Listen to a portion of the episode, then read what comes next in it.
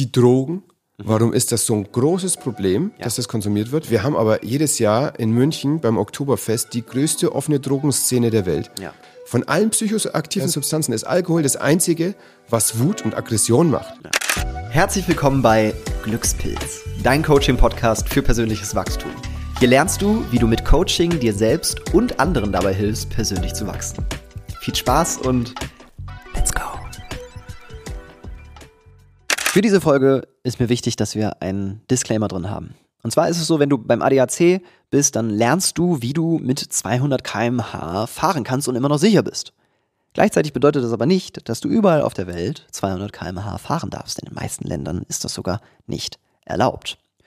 Und nur weil du in dieser Folge erfährst, wie du sicher mit bestimmten Substanzen umgehen kannst, heißt das nicht, dass das in dem Land, wo du lebst oder wo du gerade bist, legal ist.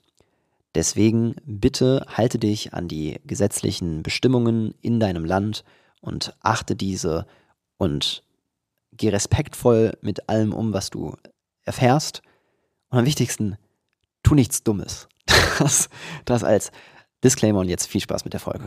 Es ist schon faszinierend, dass wir es geschafft haben, eine Kultur aufzubauen mit der Substanz, die das höchste Gefahrenpotenzial hat.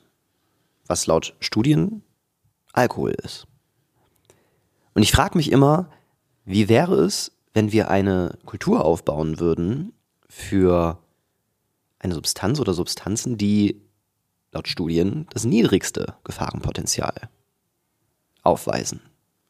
Es müsste ja, wenn wir das mit der gefährlichsten hinbekommen haben, möglich sein, das auch mit den in Anführungszeichen ungefährlichsten hinzukriegen. Und gleichzeitig sind diese Substanzen, wir nennen sie Psychedelika, unheimlich machtvoll. Und gerade aufgrund der Biografie, der Vergangenheit, geht es, um auch diesen Weg zu ermöglichen, geht es darum, einen Rahmen zu bauen, in dem diese Substanzen genutzt werden können, um wirklich eine, ja, eine Transformation zu ermöglichen, wo man möglichst viel für den Menschen irgendwie rausholen kann, mit einem möglichst geringen Risiko. Und genau darum soll es heute gehen. Christoph ist bei mir, Christoph Mauer, Dr. Med Christoph Mauer. Ähm, ne, äh, du, du bist Intensivmediziner, du äh, hast eine Praxis für Hypnotherapie, ähm, du, du, du, du, begleitest einen Online-Shop in der vitamins.de ähm, und ja, bist, ein, äh, bist, bist ärztlicher Berater bei äh, PAC, Psychedelics Assisted Emotion Coaching. Und wir wollen uns heute ein bisschen darüber austauschen, unterhalten, wie kann man denn ähm, Risikovermeidung äh, quasi bewerkstelligen und, und unterstützen ähm, bei so einer psychedelischen Erfahrung und auch mal gucken, was machen wir da auch bei PEC. Genau, schön, dass du da bist. Ja, danke schön. Vielen Dank, dass ich da sein darf, weil es mir so wichtig ist. Ja, ja, das ist.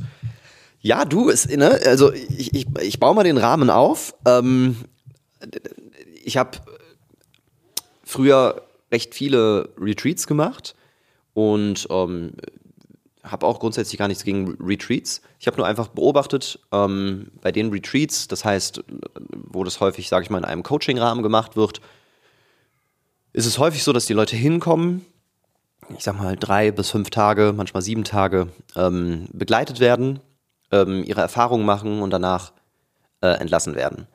Und ähm, ich habe einfach Dinge erlebt, die, die, die, die, die gefährlich sind ich habe Menschen gelebt, die erlebt, die echt Schwierigkeiten hatten, die teilweise tagelang danach nicht geschlafen haben. Ähm, wo dann in WhatsApp-Chats geschrieben wurde, ja, nimm Magnesium. So, wo ich denke, ja, gut, gut, guter, gut, net, netter Tipp. So, aber wenn dein, dein Gefahrenzentrum in deinem Gehirn gerade einmal komplett freigepustet wurde und äh, da ähm, äh, verletzte Wunden hochkommen und die dich nicht schlafen lassen und du nicht weißt, wie du die Emotionen regulierst und, du brauch, und so weiter. Puh, das ist, das ist heftig. So, das ist, äh, das kann ganz schön unangenehm sein. Ne? Ich habe regelmäßig Menschen erlebt, die nach so einer Erfahrung, wo die Reise wiedergekommen ist, Ähm, das heißt, die liegen dann plötzlich zu Hause im Bett und können sich vielleicht nicht mehr bewegen und haben, haben, haben Panik und wissen nicht, was passiert und wissen auch nicht, wie sie es regulieren können. Um, so, und das ist, äh, das, das, das ist nicht der sichere Rahmen, wo, wo wir garantieren können, dass es den Leuten, oder was heißt garantieren, aber wo wir zumindest die beste mögliche Chance geben können, dass Leute dort ähm, eine sichere Erfahrung haben, wovon sie tatsächlich auch profitieren können. So, und ich, ich weiß, dass wir, ne, das ist, sage ich mal, das Ziel von PAC. Ähm, ne, es gibt ähm, glücklicherweise ganz viel Forschung, gerade in der USA, aber auch ähm, hier in Deutschland, als auch in der Schweiz, wo viel zum Thema ähm, Therapie geforscht wird und wie können wir Psychedelika in der Therapie implementieren. Ähm, damit ist, sage ich mal, dieses Bedürfnis und dieser Bedarf nach, ähm, ja, nach einer, nach einer wirklich nennenswerten Veränderung in der Therapie abgedeckt und der wird gefördert und da steckt auch ganz, ganz viel Potenzial. Ähm, gleichzeitig gibt es ja diesen riesigen ähm, Bedarf auch nach Coaching und nach persönlicher Entwicklung. Ähm, und so ist es, sage ich mal, in der Vergangenheit immer gewesen. Etwas, was in der Therapie durchbricht, wird sich im Coaching wiederfinden. So, und das ähm, wird auch bei Psychedelikern so sein, weil der Bedarf ist da. Menschen haben extrem viel Stress und möchten damit besser umgehen. Menschen haben Beziehungsprobleme, Menschen haben ähm, Familienverstrickungen, Menschen haben eine Menge emotionaler Herausforderungen in ihrem Alltagsleben, wo ein, eine sichere, professionell kontrollierte, begleitete psychedelische Erfahrung unglaublich bei helfen kann. Ähm, und das ist das Ziel von PEC, einen, einen, einen richtig, richtig guten Coaching-Rahmen zu bauen mit einer optimalen Vorbereitung, einer optimalen Integration, auch während der Erfahrung, die, die, die passende Begleitung, damit, damit Menschen möglichst viel aus dieser Erfahrung rausholen können, mit einer ähm, möglichst mit einem möglichst geringen Risiko. Ähm, und ja, dadurch äh, richtig gut von diesen, ähm, von ja, diesen, diesem Geschenk der Natur äh, profitieren können. Und Sag mal, Christoph, ähm, oder lass uns mal vielleicht einsteigen. Was, was können wir machen? Was können wir machen, um Risiken zu vermeiden? Worauf sollten wir auch unbedingt darauf achten?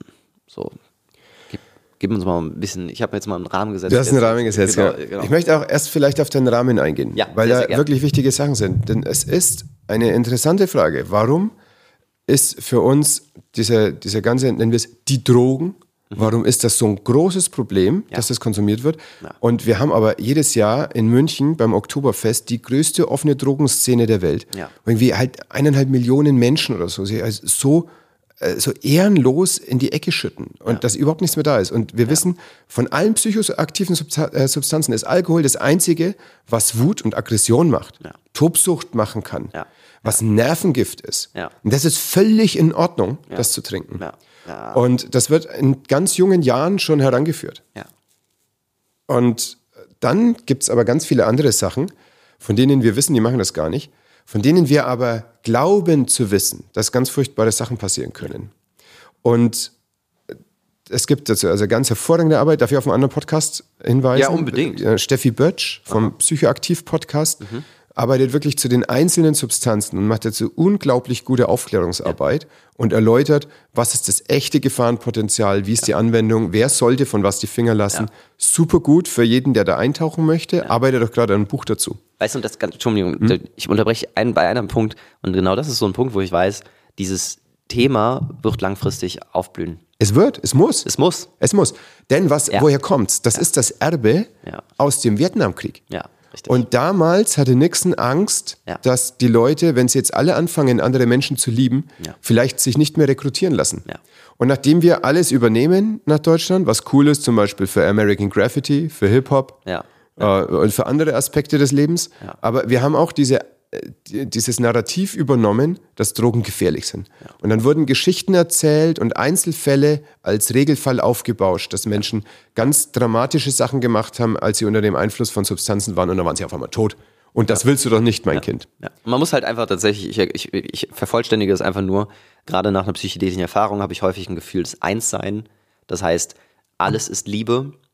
Und wenn alles Liebe ist, dann sehe ich auch Liebe in meinem Gegenüber und dann kann ich mein Gegenüber natürlich nicht mehr umbringen oder verletzen wollen und dementsprechend habe ich keine Lust mehr auf Krieg. So ist es. So, so, das ist häufig dieses Outcome und dementsprechend, das war der, der Hauptgrund und aus dieser Angst äh, wurden ähm, Psychedelika äh, verboten in Amerika und, und, das hat sich auf die ganze Welt übertragen. Das ist äh, so ist es und das crazy. hat in, in, Deutschland auch also ganz konkrete Auswirkungen. Wir haben eine Schaumweinsteuer, ja. die wurde erfunden, um die kaiserliche Flotte zu unterstützen finanziell. Ja. Wir haben keinen Kaiser mehr, wir haben ja. keine nennenswerte Flotte, aber die Schaumweinsteuer gibt es immer. Das ist völlig normal.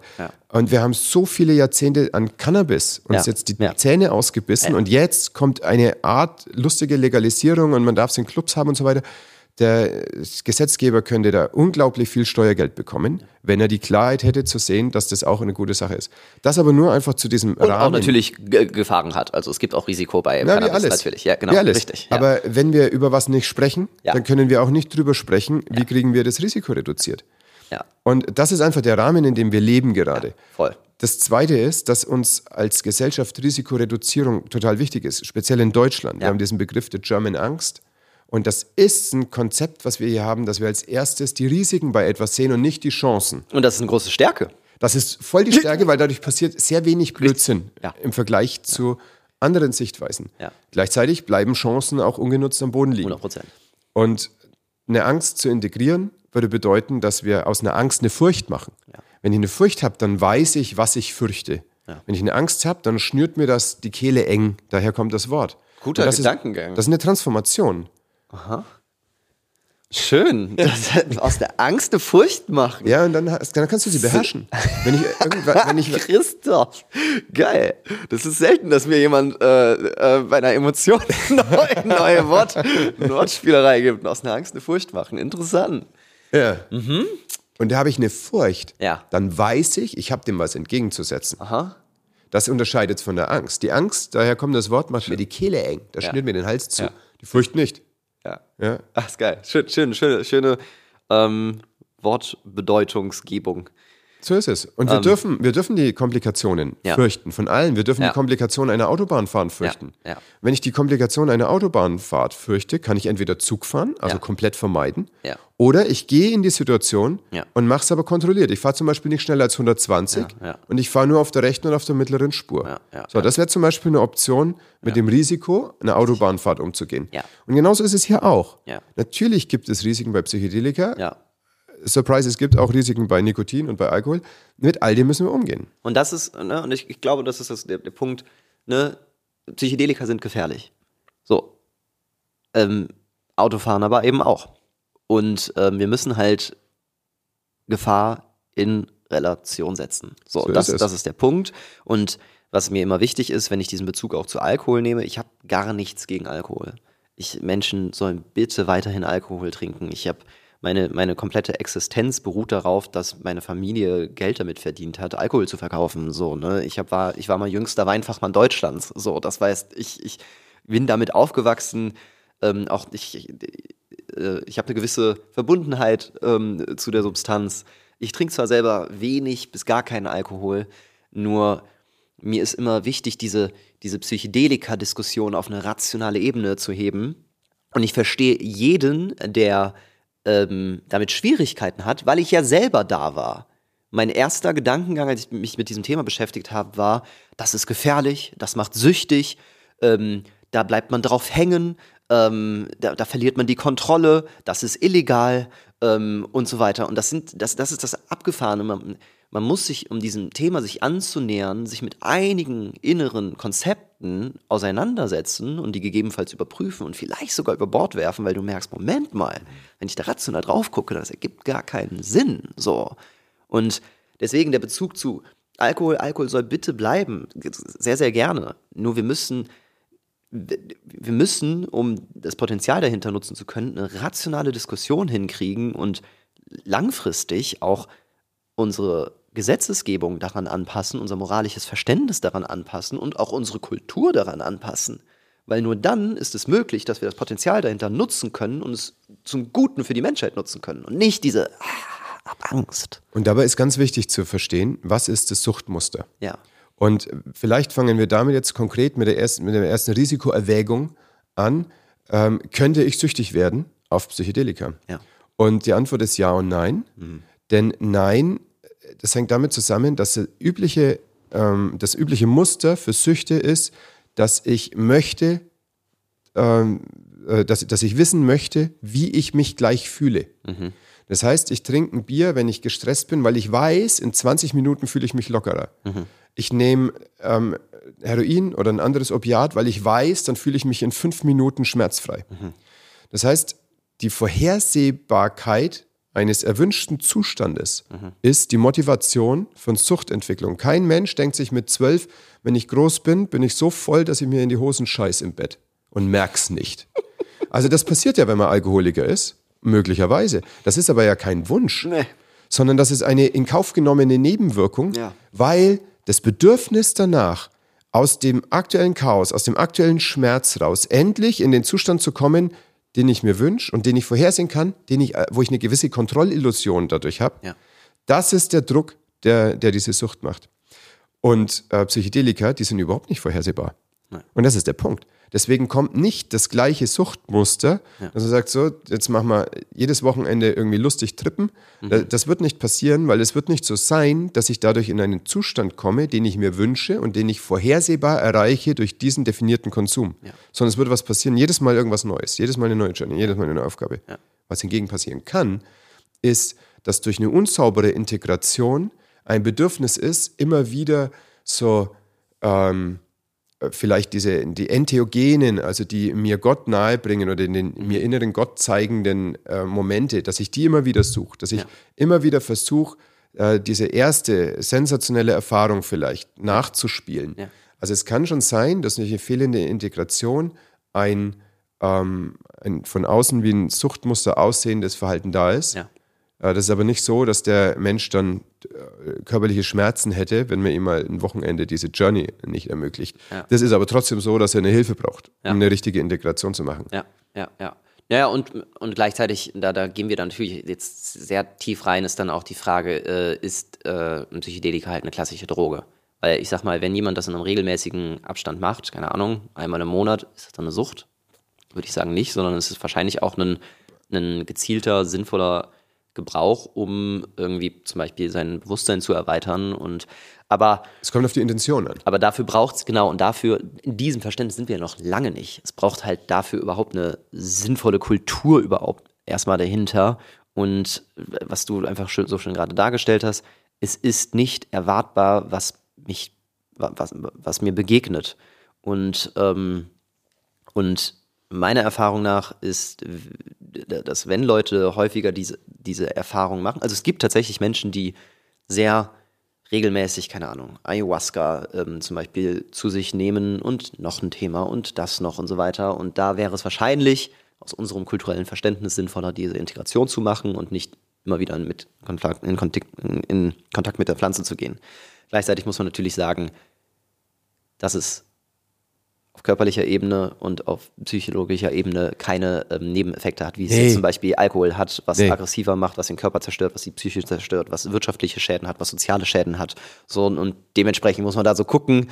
Das heißt, man kann schon festhalten, dass Psychedelika wenig bis gar kein Suchtpotenzial ja. haben, dass das Suchtpotenzial höchstens dadurch entsteht, dass man sagt, ich habe eine bewusstseinserweiternde Erfahrung gehabt und ich möchte mich selber jetzt tiefer fühlen und verstehen können. Und dieses Werkzeug, dieses Tool hilft mir dabei, dahin zu kommen.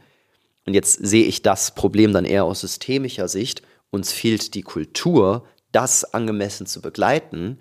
Und dadurch passiert es, dass häufig manchmal Leute im Underground diese Erfahrungen machen, eine krasse Erfahrung haben, dadurch strugglen, weil ihnen, weil wir gar nicht die Kultur dafür haben, sowas zu integrieren, auszutauschen, mit dem eigenen Netzwerk darum zu gehen und so weiter. Und das bringt die Gefahr. So, aber nicht, nicht die, die, die, nicht, nicht die Substanz ist da das Böse, sondern der, der, der fehlende Rahmen, die fehlende Kultur und vor allen Dingen, da, da, das ist das Gefahrenpotenzial. Und jetzt überlege, denke ich immer, was für ein Potenzial dahinter vermeiden wir und lassen wir einfach unausgeschüttet. Weil wir dürfen ja auch nicht vergessen, dass es Empathie fördern kann, äh, äh, Entscheidungstreffen äh, verbessern kann, ähm, Achtsamkeit verbessern kann, das Körperempfinden verbessern kann, ähm, die Verbundenheit zur Natur stärken kann und so weiter. Wär, sind ja alles Attribute, die vielleicht gar nicht schlecht für die, die Zeit wären, die wir aktuell so haben, so im Vergleich zu, ich sage immer nur zu der aktu aktuellen Kultur, wo Alkohol halt der King ist. So. Bei uns, genau. Bei uns, also, ja. Genau, hier im Westen. Ja, ähm, aber sehr schön dargestellt mit der Sucht. Also das, ne, es ist nicht vorhersehbar. Ja, so ist es. Ja. Und damit ist das Hauptargument weg. Das ja. ist andere, ich würde das, wenn jemand einmal im Monat zu einer Ayahuasca-Journey geht, da würde ich auch nicht sagen, das ist ein Suchtverhalten, sondern ich würde sagen, äh, es ist vielleicht eine suboptimale Nutzung. Ja. Denn du hast das ja. neulich schon mal erwähnt und ich möchte es gerade nochmal sagen, also Psychedelika helfen uns zu sehen, wie schön das Leben ohne Psychedelika ist. Yes. Und das ist ein wichtiger Aspekt davon. Und ja. dann ist die Integration noch nicht fertig. Ja.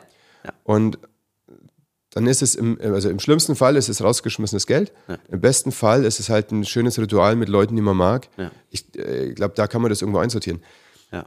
Lass uns aber noch zum Körper gehen. Ja. Wenn wir gerade schon im, von dem, was, macht, äh, was machen andere Gifte mit dem Körper oder was macht hier eine Droge. Droge übrigens, das Wort kommt einfach nur von trocken. Mhm. Das heißt, alles, was getrocknet ist, mhm. ist im ursprünglichen Wortsinn eine Droge. Mhm. Dann gibt es auch eine Drogerie und du mhm. kannst aber kein Heroin kaufen, obwohl das Wort sehr, sehr nah beieinander ist.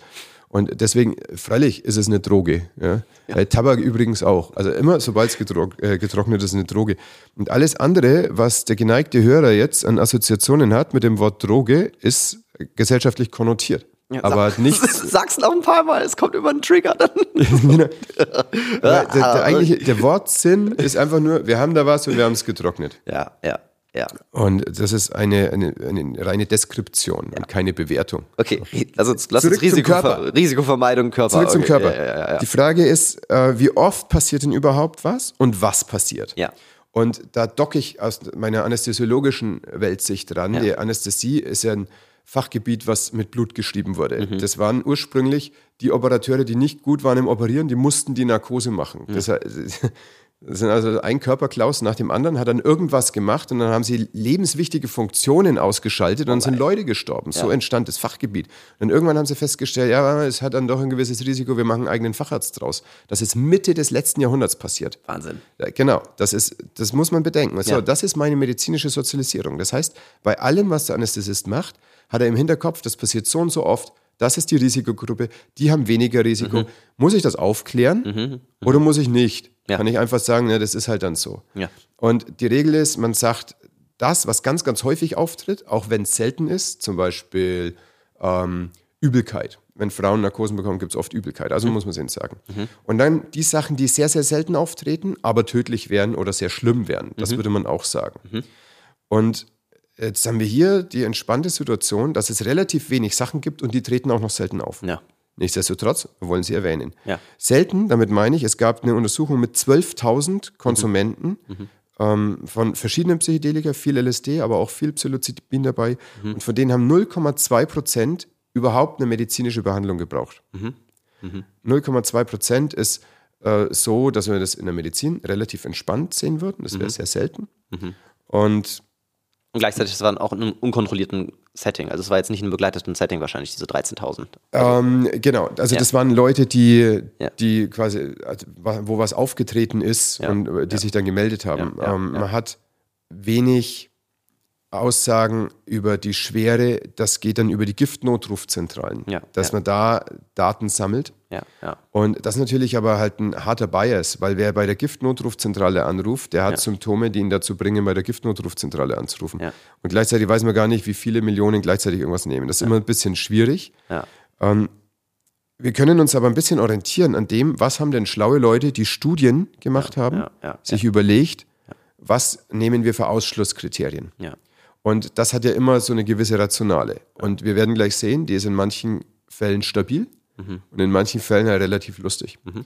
Und stabil zum Beispiel ist die Rationale anzugucken, wenn jemand schwere Herzprobleme hat. Mhm. Und das hängt damit zusammen, das ist ja also unmittelbar nachvollziehbar. Und das kennt man von Serotonin, wenn es anschwillt im Körper, dann geht der Blutdruck hoch. Mhm. Dann geht auch die Herzfrequenz ein bisschen hoch. Mhm. Add-on kann es ja sein, dass du Erlebnisse hast in der Journey, die dich aufregen. Ja. Und das kann nochmal den Blutdruck und die Herzfrequenz hochsteigen, unabhängig vom neuropharmakologischen Effekt. Mhm. Und es gibt tatsächlich zwei Todesfälle, die damit beschrieben wurden. Mhm. Und das eine war ein transplantiertes Herz. Mhm. Davon weiß man, dass die nicht so gut reagieren auf mhm. so Stress, weil die, mhm. äh, das, wenn es reingebaut wird, dann wächst der Nerv nicht mehr ins Herz rein, mhm. sondern dann funktioniert es nur noch über Adrenalin, dass es mhm. rauf und runter geht. Und wenn du dann zu viel Adrenalin hast, was passieren kann, dann kann es sein, dass es dem Herz nicht gut geht.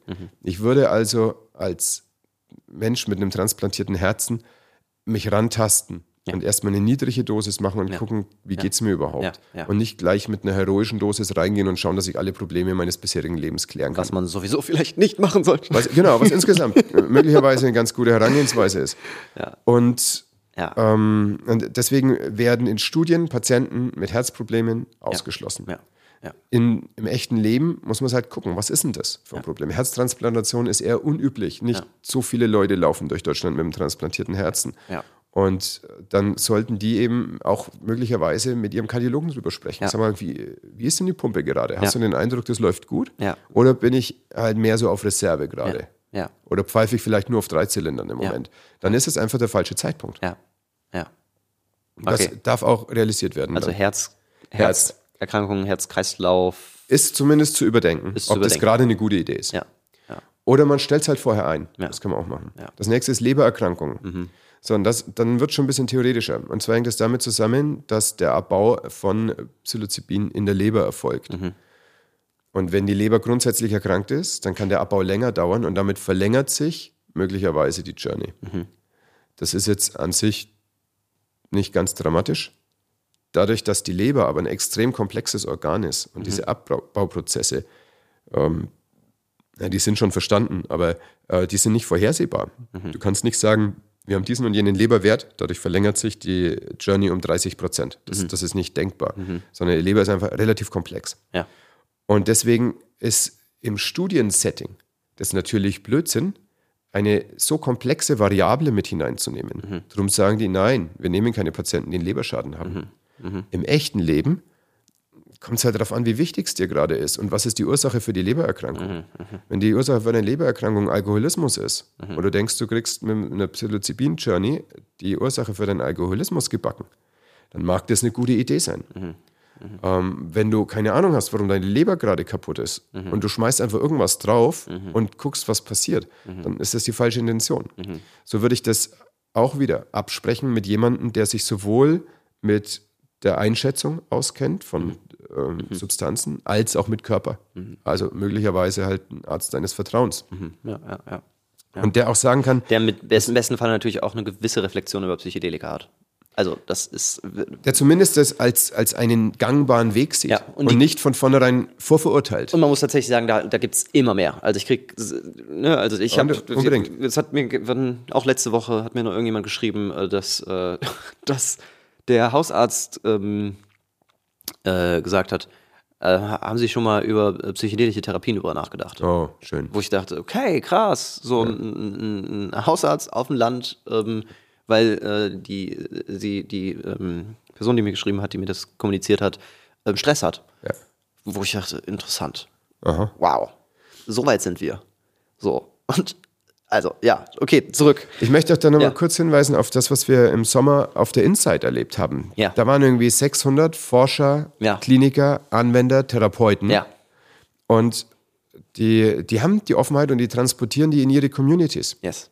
Wir hatten da ein Panel, wo ein Forscher gefragt hatte, äh, gibt es hier jemanden, der schon Erfahrung gemacht hat mit psychedelischen Substanzen? Bitte alle die Hände unten lassen, die Erfahrung gemacht haben. Und keiner hat die Hand gehoben. Ich habe rumgeguckt und gesagt, aha, interessant. Und dann hat er nochmal gesagt, und bitte alle die Hände unten lassen, die das in einem informellen Rahmen gemacht haben. Und alle haben die Hände unten gelassen. Das heißt, wir haben da mit 600 Leuten drei Tage drüber gesprochen, wie gut das ist für Patienten, ja. Wie wichtig das sein kann. Und wir haben unglaublich viele Studienergebnisse gehört, wie wichtig das ist. Ja. Und keiner von denen, die da waren, haben das über eine Studie kennengelernt. Ja. Alle, die da waren, ja. haben für sich Ergebnisse erlebt, die ihr Leben verändert haben, so dass sie das als Weg sehen ihrer wissenschaftlichen Arbeit und ihrer klinischen Tätigkeit. Und sie mussten alle in informelle Kontexte gehen, also auf Retreats in andere Länder. In einem Wohnzimmer von jemand, der das schon mal gemacht hat. Mussten sich was schicken lassen, was gar nicht so legal ist in dem Land, wo sie gelebt haben. Alle in dem Saal. Krass, ne? Und es war ihnen so wichtig. Ja. Und deswegen sind Leute aus Nordamerika nach Berlin geflogen dafür, ja. weil die wussten, ja. hier wird darüber gesprochen, was als nächstes passiert. Ja. Und äh, da wurde auch über die Studien gesprochen, die wir jetzt haben. Und der nächste Punkt, warum Leute aus Studien rausfliegen, ist Krampfleiden. Mhm. Und ähm, wir wissen, dass das passieren kann, dass die Krampfschwelle sich verändert mhm. dadurch. Und möglicherweise ist es auch eine ganz gute Idee. Es ist in äh, auch weil die Leute halt ausgeschlossen werden mit Krampfleiden, ist bis jetzt in keiner Studie jemand mit einem Krampf aufgetreten. Mhm. Aber das bedeutet, wenn einer nicht die Disposition hat, mhm. dann macht zum Beispiel Psilocybin, dann macht mhm. aber auch LSD keinen Krampf. Mhm. Das gleiche, da kommen wir später noch dazu, bei psychischen Erkrankungen. Es gibt keine Psychose ohne Veranlagung mhm. unter Psychedelika. Mhm. Das passiert nicht. Und dann kannst du aber, du könntest auch schwanger werden und eine Psychose bekommen, wenn du eine Veranlagung hast. Ja. Ja. Ähm, da ist dann nicht der Pilz schuld. Oder die Schwangerschaft, sondern ja. dann ist es halt einfach ein Teil von deinem Leben, dass du eine Psychoseneigung hast. Und dennoch, genau, und dennoch ist es so, dass Menschen mit einer ähm, ähm, Veranlagung für eine Psychose quasi auch ausgeschlossen werden aus so Studien und auch bei, bei uns im Screening ähm, quasi ausgeschlossen werden. Psychose und Schizophrenie. Genau, ne? das ja. ist aus Studien deswegen, weil die halt einfach eine möglichst homogene Gruppe haben möchten, ja, um ja. Ergebnisse zu haben. Die wollen ja irgendwas rechnen. Ja, und wenn dann einer danach psychotisch wird, dann fällt er schon mal raus. Das heißt Zeit und Kostenaufwand und kein Ergebnis. Bei PEC ist es so, dass das ein, ein Bereich ist von Betreuung, der in diesem Rahmen so nicht gewährleistet werden kann. Ja, so oder so. Ne? Also, ne, das, das, ist, das ist einfach das müssen wir sagen, wir sind ein Coaching-Rahmen, ne? Und das ist, das ist, das ist, äh, das, das sollte, glaube ich, auch unabhängig jetzt von, von PEC oder von, von äh, äh, jeglichem, also das, in jedem Coaching-Rahmen müssen Menschen, die äh, einfach Therapiebedarf haben. Ähm, Therapie? Die brauchen Therapie, bitte. Ne? Die, die, die, ja. die Trennung, die muss einfach klar sein und das ist unabhängig von irgendeiner psychedelischen Erfahrung, dass da eine saubere Trennung stattfindet und dass da auch ein professioneller Blick gebraucht wird und auch ein gewisses Verständnis ähm, sowohl für Therapie und auch vor allen Dingen die Grenze zu Coaching. So, ne? Also das ist unabhängig davon, aber dennoch ist es spannend, dass das auch in, in Therapieformen zum Beispiel sehr kritisch dann schon betrachtet ja. wird. Ne, weil es kann ja zum Beispiel auch sein, ne, dass ähm, äh, äh, das, das kenne ich auch aus der Vergangenheit, dass eine Person ist, die in ihrer Familie ähm, psychotische Veranlagungen hatte, ne, bei der, bei, bei der Mutter, glaube ich, oder so, und dann muss man da sehr vorsichtig sein, zu sagen, auch wenn sie äh, kerngesund ist, will sie diesen, will sie das angehen. Spannenderweise ist es übrigens, wenn ich da richtig informiert bin, dass das Ganze auch auf Theorien übrigens beruht. Also es gibt gar nicht den, die, die, also es gibt gar nicht diese vielen Fälle von, dass Leute dann in eine Psychose äh, kommen und so weiter, sondern es ist eine Hypothese, die aufgestellt wurde, die aber noch gar nicht belegt ist, sondern es ist eher aus einem Sicherheitsbedürfnis, was auch total gut ist. Und bitte, wir müssen uns da langsam durchnavigieren, ja. um dieses Feld sinnvoll aufzudecken und nicht die gleichen Fehler zu machen, wie es vielleicht vor 60 Jahren oder, ähm, oder zumindest da einfach etwas achtsamer und behutsamer vorgehen. Nur gleichzeitig finde ich es einfach aus Klarheitsperspektive wichtig, das, äh, wir haben das nicht, das ist nicht belegt. So, ne? Es ist nicht, ähm, ja, es ist nicht belegt, dass, dass, dass, dass, dass, dass man das nicht machen sollte. Und es beruht auf keinen ähm, Daten, die das nachgewiesen haben. So. Also es ist ja eh ein bisschen schwierig in dem psychiatrischen Krankheitsmodell zu gucken, ab wann ist irgendwas krank, ja. ab wann nicht. Mhm bis in die 80er rein stand Homosexualität bei den Psychiatern noch unter den Krankheiten. Mhm. Ist für uns jetzt gar nicht mehr so gut nachvollziehbar. das ist echt krass. Ähm, und es, es gibt andere Aspekte, die zum Beispiel ganz lange nicht drin standen. Also ähm, die, die komplexe ähm, posttraumatische Belastungsstörung. Ja. Das, also diese chronische, aus, wir sprachen schon von den ACEs, was ja. du aus deiner Kindheit mitnimmst. Ja das ist nicht das gleiche wie ein Trauma, wie ein, wie ein Flugzeugabsturz und du hast dann dadurch ein Trauma bekommen. Und da taten die sich auch ganz, oder tun sie immer noch schwer. Ne? Ähm, Bessel van der Kolk hat ein Wahnsinnsbuch dazu geschrieben. Der hat es damals vorgeschlagen und es kam nicht rein. Aber da, Wie heißt nochmal, das ist ein großartiges Buch, einfach, dass wir diese Empfehlung drin haben. Weißt du, hast du den Namen im Kopf? Äh, ähm, Van Kolke oder von wie? van der Kolk und ich weiß überhaupt nicht mehr. Oh, ich komme auch nicht mehr gerade drauf. das ist schon ein Jahr ähm, her, dass ich das gelesen habe, aber wir packen es in die Show Notes. Ja, ja, ja, ja, ja, ja, gute Idee, sehr gut, ja. Ja, ja der, äh, irgendwas mit Schmerz. Der Körper, Wunden heilen, irgendwie sowas. Ähm, äh, Body. Your body is your das müssen wir Verdammt, okay, wir, wir, aber wir haben The Body Keeps the Score. Ne, genau, The Body so Keeps the, the Body Keeps the Score. Auf Englisch ein Wahnsinnsbuch, auf Deutsch ein richtig geiles Buch. Also ich glaube, Body ja. Keeps the Score. Ja. Das heißt, im ja. Körper ist der Spielstand gespeichert. Ja, Was bedeutet das? Der Spiel, ja, oh, ich krieg Gänsehaut, wenn ich an das Buch denke. Unbedingt. So. Und da, wir sind aber drauf gekommen, über diese Fluidität in der Sicht auf den Menschen, ob er krank sei oder gesund. Mhm. Und Ganz, ganz viele Sachen werden schnell als krank gesehen. Halluzinationen sind, äh, sind doch nicht per se ein Krankheitssymptom. Ja. Wenn du alte Leute durch die Straße laufen siehst, die sie vor sich hin plappern, mhm. dann ist es ganz oft so, dass die schwerhörig sind. Und mhm. dann beginnt das auditive Gehirn einen Soundtrack einzuspielen. Mhm. Das heißt, die hören Stimmen. Die unterhalten sich möglicherweise mit irgendjemandem, den sie kennen. Und der einzige Grund ist, dass nicht mehr die ganze Zeit Sound von außen kommt. Und der auditive Kortex hat halt Bock auf Sound, also mhm. macht der Sound. Mhm. Und dann haben die ein echtes Erlebnis von der Stimme und dann reden die. Mhm. Die laufen nicht über die Straße, weil die bekloppt sind und, äh, und deswegen reden die dabei, sondern weil sie wirklich was hören. Mhm. Hat das jetzt einen Krankheitswert? Nein. Aber früher wurden die Leute, die so alt sind und die so komische Sachen gemacht haben, in die Ecke gesetzt und die durften dann noch zum Beispiel äh, das Spinnrad bedienen. Daher kommt die Formulierung, ach, der spinnt. Mhm. Der sitzt in der Ecke, der funktioniert nicht mehr richtig, der spinnt. Ach, interessant. Der sitzt in der Ecke und bedient das Spinnrad, weil dazu taugt er noch. So, wie fluide ist das alles? Ja. Was wir als funktional ansehen, wie funktioniert mein Leben, wo ja. bin ich noch leistungsfähig, wo ja. habe ich ein Symptom, was, wann ist ein Symptom eine Störung? Wir wollen das einfach mal vielleicht auch so fluffig im Raum stehen lassen. Das, mhm. wo wir uns gerade unterhalten, was normal ist, was nicht normal ist, mhm. das ist in zehn Jahren sehr, sehr sicher mhm. ganz anders interpretiert. Und dann zeigt sich wieder, kommen einzelne Denkschulen, in denen das liberaler gesehen wird oder wieder enger gesehen wird das ist auch ein Spiegel der Gesellschaft, in der wir leben. Und damit mhm. sind wir wieder eben genau bei dem. Nämlich, ja. was sehen wir als bedrohlich an? Ja. Welche Komplikationen, welche nicht? Ja. Ja. Und zu den körperlichen Sachen, um einfach mal den, ja, bitte. Äh, sehr, den Bogen zurückzumachen, um das, wo ich schon geschmunzelt hatte, als ich es gelesen habe, weil ich konnte es mir nicht erklären, war die Zuckerkrankheit, Diabetes. Mhm. Wort. Das, das, hat überhaupt nichts damit zu tun. Mhm. Der Grund ist, dass man halt oft lange Stunden fastet. Mhm. Und mm. grundsätzlich ist es natürlich so, dass der, auch der Fastenblutzucker bei Patienten mit Diabetes ähm, auch mal runtergehen kann. Mhm. Und deswegen werden die in Studien nicht aufgenommen, ja. weil man da einfach halt ganz normale Daten möchte. Ja. Ja. Und deswegen, weil in Studien keine Diabetespatienten sind, wenn du irgendwo guckst, wann, wann ist es risikohaft, ein Psilocybin zu dir zu nehmen, mhm. steht da Diabetes. Mhm. Das, das, ist ohne Sinn und Verstand. Das hat überhaupt nichts mit der Krankheit zu tun, mhm. sondern halt mit, mit der allgemeinen Lebensführung. Der mhm. Diabetiker, der muss schon irgendwie klarkommen mit seinem Zucker. Mhm. Das muss er aber, ob er jetzt gerade bei ja. PEC ist oder nicht. Ja, ja, ja.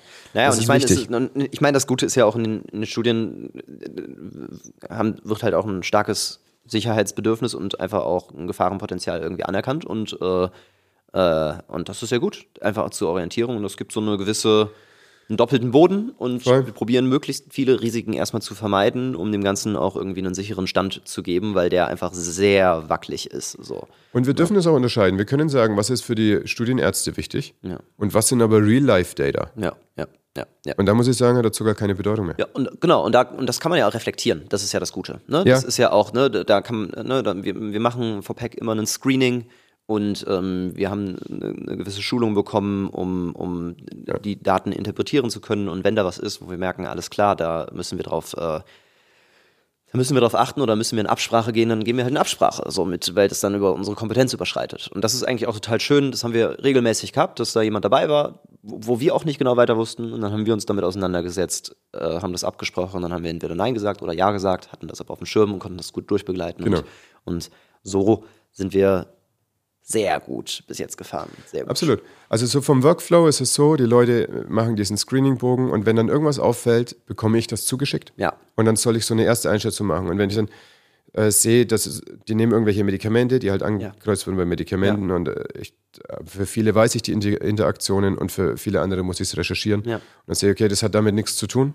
Ja. Und dann ist es okay und dann wird der Bogen freigegeben, ohne dass ich mit den Menschen sprechen muss. Ja. Manchmal gibt es auch, dass ich mit den Menschen direkt sprechen muss, um ja. zu schauen, wie ist denn das? Wie, Was war denn in deiner Familie an, an, Vorgeschichte? Und dann lässt sich das anders sortieren. Äh, neulich hatten wir ein, eine bestimmte genetische Disposition, also einen, einen bestimmten Zusammenhang, der da wichtig war. Und in der Tat gab es sogar eine kanadische Studie, die Mitte des Jahres begonnen wurde, mhm. wo Psilocybin für diesen genetischen Zustand verwendet wurde, um da eine Verbesserung der Gesundheit zu machen. Mhm. Das eine Studie, die gerade begonnen wurde, bedeutet noch nicht, dass wir irgendwelche Ergebnisse wissen. Mhm. Wir wissen aber, es gibt hier ein Unternehmen, das so viel darüber nachgedacht hat, dass sie den Eindruck haben, es könnte profitabel sein, also wirtschaftlich profitabel, mhm. aber auch für den Patienten profitabel mhm. und ähm, zumindest nichts groß dagegen sprechen. Mhm. Mhm. Und das sind dann so Ergebnisse. Wir sind hier in einem Feld, das einfach noch sehr äh, frisch ist ja. und da ist noch nicht alles beackert. Nee, absolut nicht. Und darum müssen da einfach sehr individuelle Entscheidungen Und es kommen auch immer, also kommen ja jedes Jahr neue Erkenntnisse raus. Also ich, ja. ich bin auch gleich noch, ich habe auch noch ein paar Fragen im Kopf. Ähm, so, ne, ich würde gerne über, mit, über Antidepressiva sprechen und, ja. und so, weil das kommt immer mal regelmäßig. Das, die Frage ist häufig und äh, ich weiß, seit ich mich mit dem Thema beschäftige, habe ich drei unterschiedliche Antworten äh, kennengelernt und deswegen, ich finde es, ja. aber ja, möchte ich auch gerne was dazu sagen. Ja. Ja, auf jeden Fall. Das wäre auch, also mein nächster Punkt. Ja. Ich habe gerade okay. schon angedeutet, wie wir ja. damit umgehen, wenn Menschen Substanzen nehmen. Ja. Und natürlich hat es ein gewisses Interaktionspotenzial. Das ist geil, Substanzen. Ja, ja. ja. Medikamente, Substanzen. Ja, Medikamente, genau. also ärztlich verschriebene Substanzen nehmen, genau. Ähm, Serotonin, wenn das zu hoch geht, dann kann es ein sogenanntes Serotonin-Syndrom machen. Ja. Und es gibt in der Psychiatrie drei so überwärmte Syndrome und eins davon ist das Serotonin-Syndrom und das ist ein psychiatrisches Krankheitsbild. Das heißt, den Leuten geht es dann auch echt nicht gut. Die werden verwirrt und ja. die heizen auf, ja. die, da geht die Herzfrequenz hoch, also der ganze Körper wird aufgedreht. Und natürlich ist es so, wenn man Serotoninerg aktive Substanzen hat und äh, viele Antidepressiva wirken mhm. halt voll rein in den serotoninergen mhm. ähm, Regelkreis, dann ist diese Gefahr da. Mhm.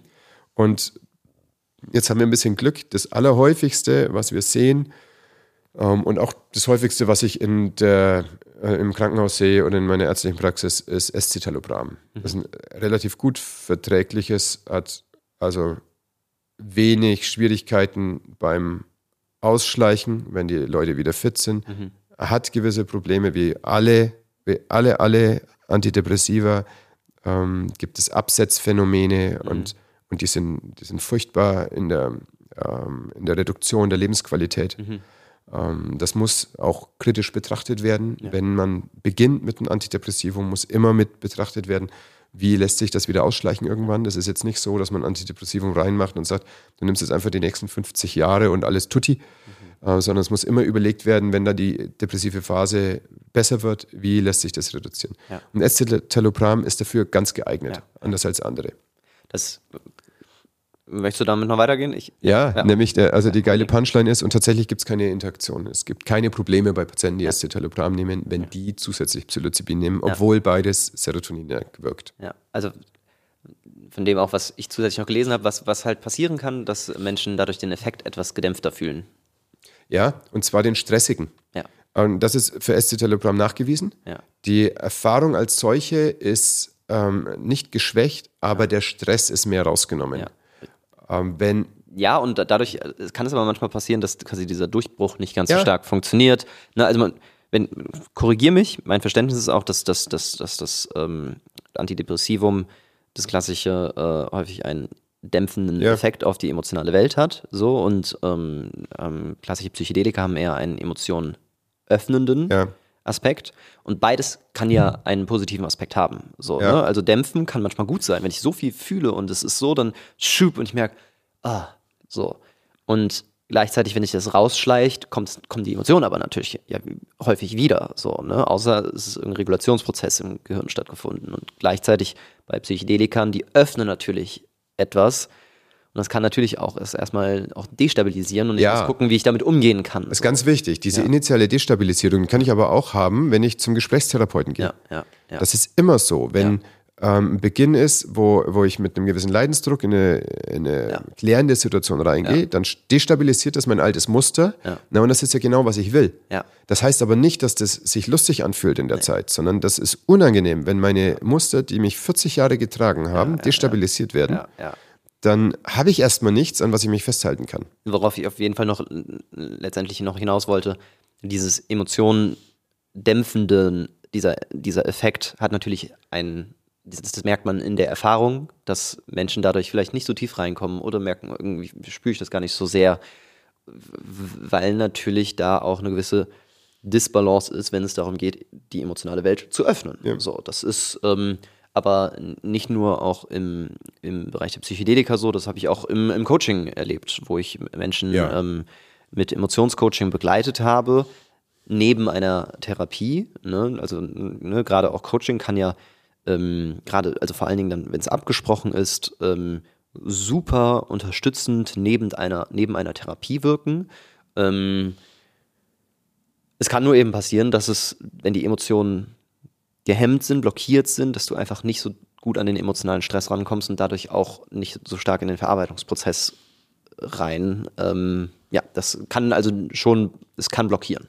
Ja, ein Satz, ich möchte, also ich möchte einfach nur einmal in den Podcast gesagt haben, weil bei Coaching Concert singe ich den Satz äh, bei dem Lied Wir können alles sein. Antidepressiva sind ab heute illegal. Jede Apotheke hat jetzt Pilze im Regal. Und es ist jetzt, ich glaube, zweimal vorgekommen, dass, äh, nee, also ich erinnere mich an einmal, an einmal, dass eine, ähm, ich glaube, eine Ärztin, ich glaube, eine Psychiaterin zu einem aus dem Team gekommen ist und gesagt hat, ähm, das wäre aber nicht gut, wenn Antidepressiva illegal sind. Die helfen ganz vielen Menschen. Und ich möchte einfach nur einmal gesagt haben, dass das eine Kunstlein ist. Mir geht es nicht darum, dass das, ist, das ist mir so wichtig. Einmal. Mir geht es, mir geht das, mir geht es nicht darum, so dass Antidepressiva illegal sind. Für mich ist einfach nur diese Gegenüberstellung einmal so wichtig, dass ich das einfach nicht verstehe, dass Pilze illegal sind und Antidepressiva irgendwie fast für jeden recht leicht zugänglich sind. Und für mich es genauso viel Sinn ergeben würde, wenn es umgekehrt wäre. So, darum geht es. Das ist ein künstlerischer Ausdruck. Bitte das nicht zu äh, wörtlich nehmen. Das, das, ich wollte es nur einmal live einmal kurz gesagt haben, dass, dass, das verstanden ja. wird. Oder ich mich darauf mal beziehen kann. Genau, weil, äh, ja. Okay. Das ist, topic. das ist natürlich auch halt, äh, wie die Kollegin sozialisiert wurde. Und ja. es ist ja, man kann ja gar nichts dagegen sagen. Wir hatten ganz lange Zeit gegen so schlimme emotionale Zustände kein Mittel. Ja. Und äh, Leute haben sich umgebracht. Ja. Und das ist, das ist ganz schlimm, wenn Menschen sich umbringen, weil dafür sind wir nicht auf der Erde, sondern wir sind dazu da, dass wir jemanden finden, der uns hilft mit unserem Schmerz. Und äh, Antidepressiva haben da eine ganz große Erleichterung gebracht, weil zum Beispiel dieser, äh, dieser große Schmerz dadurch gedämpft werden konnte. Ja.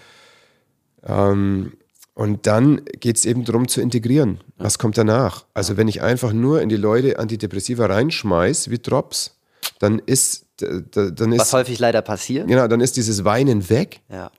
Und dann muss aber geguckt, und was wird denn integriert? Was passiert denn danach? Das wirkt sich und meistens auf den Darm auf, es wirkt sich auf... Auf, auf alles. Auf, das Schlimmste, was passieren ja. könnte, ist, dass dann jemand durch seine Art zu leben, durch, die, durch das System, in dem er ist, depressiv wird, als ganz gesunde Reaktion auf ein schlimmes System. Ja. Und jetzt geben wir ihm irgendwas und er trägt dieses schlimme System noch länger. Ja. Das wäre schlimm. Das, das wäre daneben. Und das Schlimme ist, es wird ja häufig auch nicht begleitend zur Therapie genommen, und, sondern, sondern häufig wird es genommen, aber es geht gar nicht um was, es liegt eigentlich dahinter. So. Ja, weil wir halt so ein biologistisch-mechanistisches Weltbild haben ja, auch. Ne? Das, genau, es ist schwierig. Okay, lass, lass, lass uns, das könnte, glaube ich, wahrscheinlich mindestens eine komplette eigene Folge äh, füllen. Ähm, ja, und, halt, und, gleichzeitig halte ich es für wichtig. Ja. Denn wenn wir über die Risiken ja. von ähm, psychoaktiven Substanzen sprechen, ja, ja. dann können wir nicht sagen, wir haben nur bei Psilocybin-Risiken, über die wir reden müssen. Wenn ja. du Antidepressiva nimmst, kann es sein, dass deine Libido weg ist danach. Ja, und dass die auch nach dem Absetzen nicht wiederkommt. Ja. Ja. Ich halte sexuelle Gesundheit für etwas ganz, ganz Wichtiges für die Lebensqualität. Ja, absolut. Das heißt nicht, dass man dreimal am Tag ins Bett springen muss, nee. aber es heißt, dass man einen liebevollen. da, nee, ich will keinen Muss in dem Satz haben. Es geht mir darum, dass ich einen liebevollen Kontakt habe zu meinem Becken. Ja, das wäre Und schön. Ja. Das, das, wäre wirklich schön. Ja, Und das, das ist ein wichtiger Aspekt von Gesundheit. Ein Mentor von mir hat mal gesagt, wenn, wenn wir alle sexuelle Blockaden gelöst hätten, wären 50 Prozent der Probleme auf der Welt gelöst. Spannende Hypothese. Ähm, ja, der, das ist sehr Freud geprägt. Ja, ne? ja aber ja. vielleicht, also, ne, das wäre auch mit Sicherheit mein eigenes Thema, ähm, auch mal Antidepressiva im Vergleich zu Microdosing. Ähm, äh, Microdosing von, von Psychedelikern wäre mal eine, eine also da gibt es ja schon auch Studien zu, da gibt es Vergleiche zu die auch gar nicht so positiv ausfallen in Richtung Microdosing von Psychedelikern, wie das manche erwartet haben und so. Sehr, da kann man sich aber das Studiendesign auch kritisch ähm, betrachten und so. Aber sehr spannend. Könnten wir mal eine eigene Folge ja. zu machen? Wenn du daran Interesse hast, dann ähm, schreib uns das doch gerne. Okay. Ja, ich möchte tatsächlich noch eine ganz kurze Anekdote und dann höre ich auf mit antidepressiver Bashing. Ja. Und zwar Gerhard Grün. Ach, es geht. Ich finde, das ist gar kein Bashing. Ich finde, das ist äh, recht. Okay. Ich, ich finde, das ist, ist sehr, auf, ich find, das ist sehr okay. auf Augenhöhe. Okay. Also, ja, wenn wir ein Bashing machen würden, würde ich ganz andere Dinge sagen. also, okay. Okay, ist noch ja. kein Bashing. Ja. Aber es ist ein äh, kritisches in Verhältnis stellen. Ja. Gerhard Gründer, äh, Professor in Mannheim, äh, hat eine bewegende Geschichte auf dem Kongress erzählt in, in Berlin. Ehrlich von einem engen Freund von ihm, der in eine Depression gekommen ist und äh, dann hat er ihm Venlafaxin verschrieben, mhm. ein starkes Antidepressivum, das äh, Professor Gründer selber schon, er hat gesagt, als Studienoberarzt tausende Male verschrieben hat, ja. im besten Wissen und Gewissen. Ja. Er hat gesagt, es ist wirklich gut, um Depressionen zu behandeln. Ja.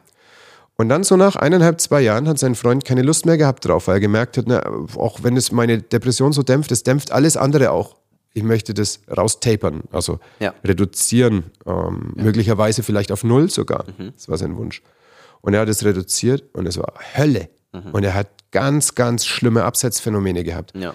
Die waren in der psychiatrischen Literatur ganz lange Zeit äh, also überhaupt nicht ernst genommen worden. Mhm. Es hieß, die gibt es nicht. Mhm. Oder wenn, die sind nicht so dramatisch. Mhm. Offensichtlich hat keiner von den Kollegen das bisher gehabt, dass mhm. er selber ein Antidepressivum absetzen musste. Sonst mhm. in der Regel kommt dann wenn, wenn, in der Regel, wenn ein männlicher Arzt eine Krankheit oder ein Problem bekommt mit einem Medikament, dann fängt er an, darüber zu forschen und zu lesen und mhm. vielleicht was zu machen und es zu publizieren.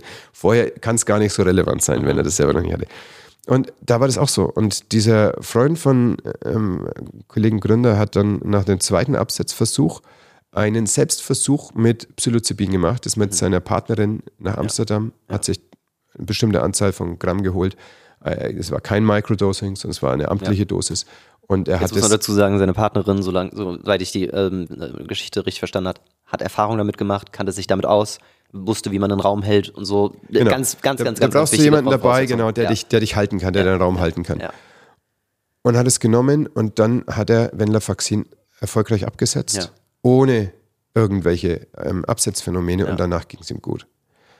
Wieder, das heißt nicht, dass Venlafaxin per se böse ist. Das heißt nicht, dass Psilocybin per se der, die einzige Antwort auf alle Fragen ist. Es ja. bedeutet aber, dass wir hier jemand hatten, der hat was genommen, was ganz viele Leute schon genommen haben. Er hat große Probleme damit ja. gehabt und er hat eine Antwort gefunden, die in seinem Kontext illegal wäre. Ja, und das von auch einem Psychiater äh, zu hören, der so ein hohes An, also schon ein hohes Ansehen hat. Absolut. einfach viel Absolut. Erfahrung. Der das ist eine Koryphäe. Das war schon ja. wirklich inspirierend und das Ding ist, man muss ja nur einmal im Internet ein bisschen googeln und man findet unendlich Erfahrungsberichte davon. Oh ja, das ist auch spannend. Das Problem ja. ist nur leider gleichzeitig, dass man leider auch einige Erfahrungsberichte ähm, äh, findet, die in eine ziemlich böse Richtung dann gehen, weil das Setting eben nicht gestimmt hat, weil das Set nicht gestimmt hat, weil gerade diese Selbstmedikation äh, viele Gefahren mit sich bringt ähm, das, das, muss man auch einfach sagen, das ist, weil ein, eine Kultur dafür fehlt. Ja. Weil Angebote dafür fehlen. Ja. So, ähm, weil das ist, also das ist kein Fun, wenn da ähm, plötzlich äh, die, die, die, tiefste Angst bei einem Menschen hochkommt und äh, dann der, die Freundin oder der Kumpel oder der, ja, du hast doch eine Coach-Ausbildung, der sich daneben setzt und nicht weiß, wie man das handelt und damit umgeht und diese Energie trägt, auch verarbeitet, begleitet, integriert und so. Das, das ist, äh, ne, ich will das einfach immer nur sagen, das, das, da liegt eine immense Verantwortung. So, ne? Das ist ähm, auch ja. ein echt anspruchsvolles Ding. So, ja. Ja. Weil ja. in so einer Erfahrung kann ich nicht sagen, was fordert dich heraus oder äh, sag mir mal Wunderfrage oder so. Mm -mm. Da muss ich sehr safe sein, wenn mir jemand so anguckt und sagt, ich bin ein Dämon. Und das in dem Moment tatsächlich ernst meint und du, du darfst damit umgehen und das Spiegel in den Raum halten und dann darf es sich lösen und vielleicht eine körperliche Abreaktion kommen und danach, wow, irgendwie, der, ich fühle mich entspannt, mein Stress ist raus. So, das sind Situationen, die, da, da muss man schon gut mit umgehen können. Und ähm, ey, und ich hoffe, dass wir, das ist immer so mein Traum, wenn, wenn meine Tochter in meinem Alter ist, dass wir dann eine Kultur dafür haben, wo Leute eine saubere Fortbildung damit kriegen, wo, wo jeder Mensch den Zugang zu so einer Erfahrung hat in einem professionellen Rahmen, vielleicht im besten Fall von der Krankenkasse sogar äh, bezahlt, weil wir dann vielleicht sogar Berechnungen haben, dass das sich so präventiv auf die Gesundheit auswirkt, dass wir im Endeffekt damit auch mehr Cash machen. Keine Ahnung, wäre doch super, weil wir eine höhere Produktivität innerhalb der Firmen haben und so weiter und so fort. Das wäre, kann ich mir alles vorstellen. So, okay. Back to topic. oder, oder du wolltest noch, wolltest du noch an nee, oh, nee, ich habe ich hab so eine grundsätzliche Skepsis, was dieses Gesundheitssystem angeht. ob es wirklich auf Gesundheit, ja, Surprise, ob es wirklich auf Gesundheit ausgelegt ist ja. oder eher halt auf so ein Rumspielen an Krankheit. Ja. Und deswegen, also ich liebe es, deine gesundheitsorientierten Sätze zu hören. Und gleichzeitig bringe ich das mit den letzten 20 Jahren Arbeit in, also in, in Zusammenhang.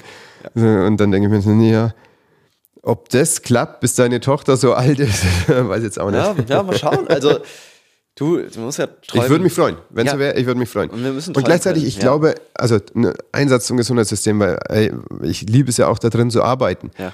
Aber das Gesundheitssystem wurde nicht darauf ausgelegt, exzellent zu sein, sondern nur ausreichend. Ja. Und da kann man nichts sagen, ausreichend ist es schon. Ja, ey, weißt, voll.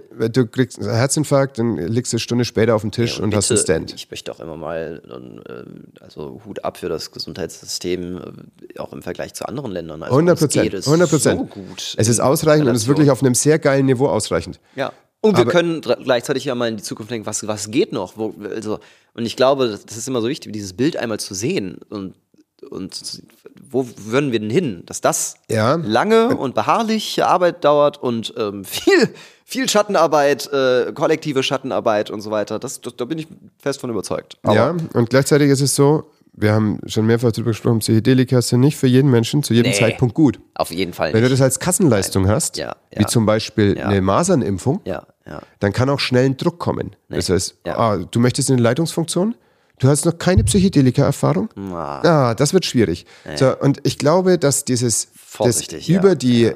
über das ausreichende Versorgen hinaus in ja. eine exzellente Lebensführung. Ja, Egal mit was man das, das kann einer mit Yoga machen, das kann einer mit Vipassana-Atmung äh, und, Meditation machen, äh, oder es kann einer mit Psilocybin machen.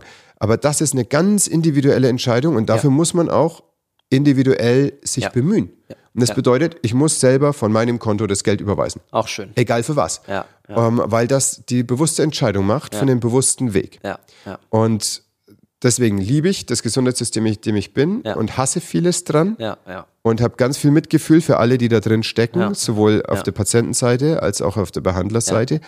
Und sehe die eigene Entwicklung als davon völlig unabhängig und freue mich, wenn mir irgendwas passiert auf der Heimfahrt von hier, ja. dann habe ich ein System, was auf mich aufpasst, dass es ja. nicht ganz, ganz schlimm wird. Ja, voll. Schön, schön gesagt. So würde ich es mal zusammenfassen. Und, und ich tatsächlich gehe auch davon aus, dass diese, diese psychedelische Kultur ein Teil sein wird. Also ja. es wird nicht, es wird nicht alles revolutionieren. Es wird ein hoffentlich integrativer Bestandteil unseres, unserer, unserer, ich sag mal, unserer präventiven Gesundheit sein, unseres präventiven Wohlbefinden, persönlichen Wachstum und auch in Therapie ähm, und Ähnlichem einen Platz finden. Voll, ähnlich wie Yoga. Manche Leute docken voll an bei ja. Yoga, ja. andere nicht. Ja. Meditation, manche docken voll an, andere nicht. Richtig. In der äh, psychiatrischen Literatur gibt es sogar Warnungen vor Meditation.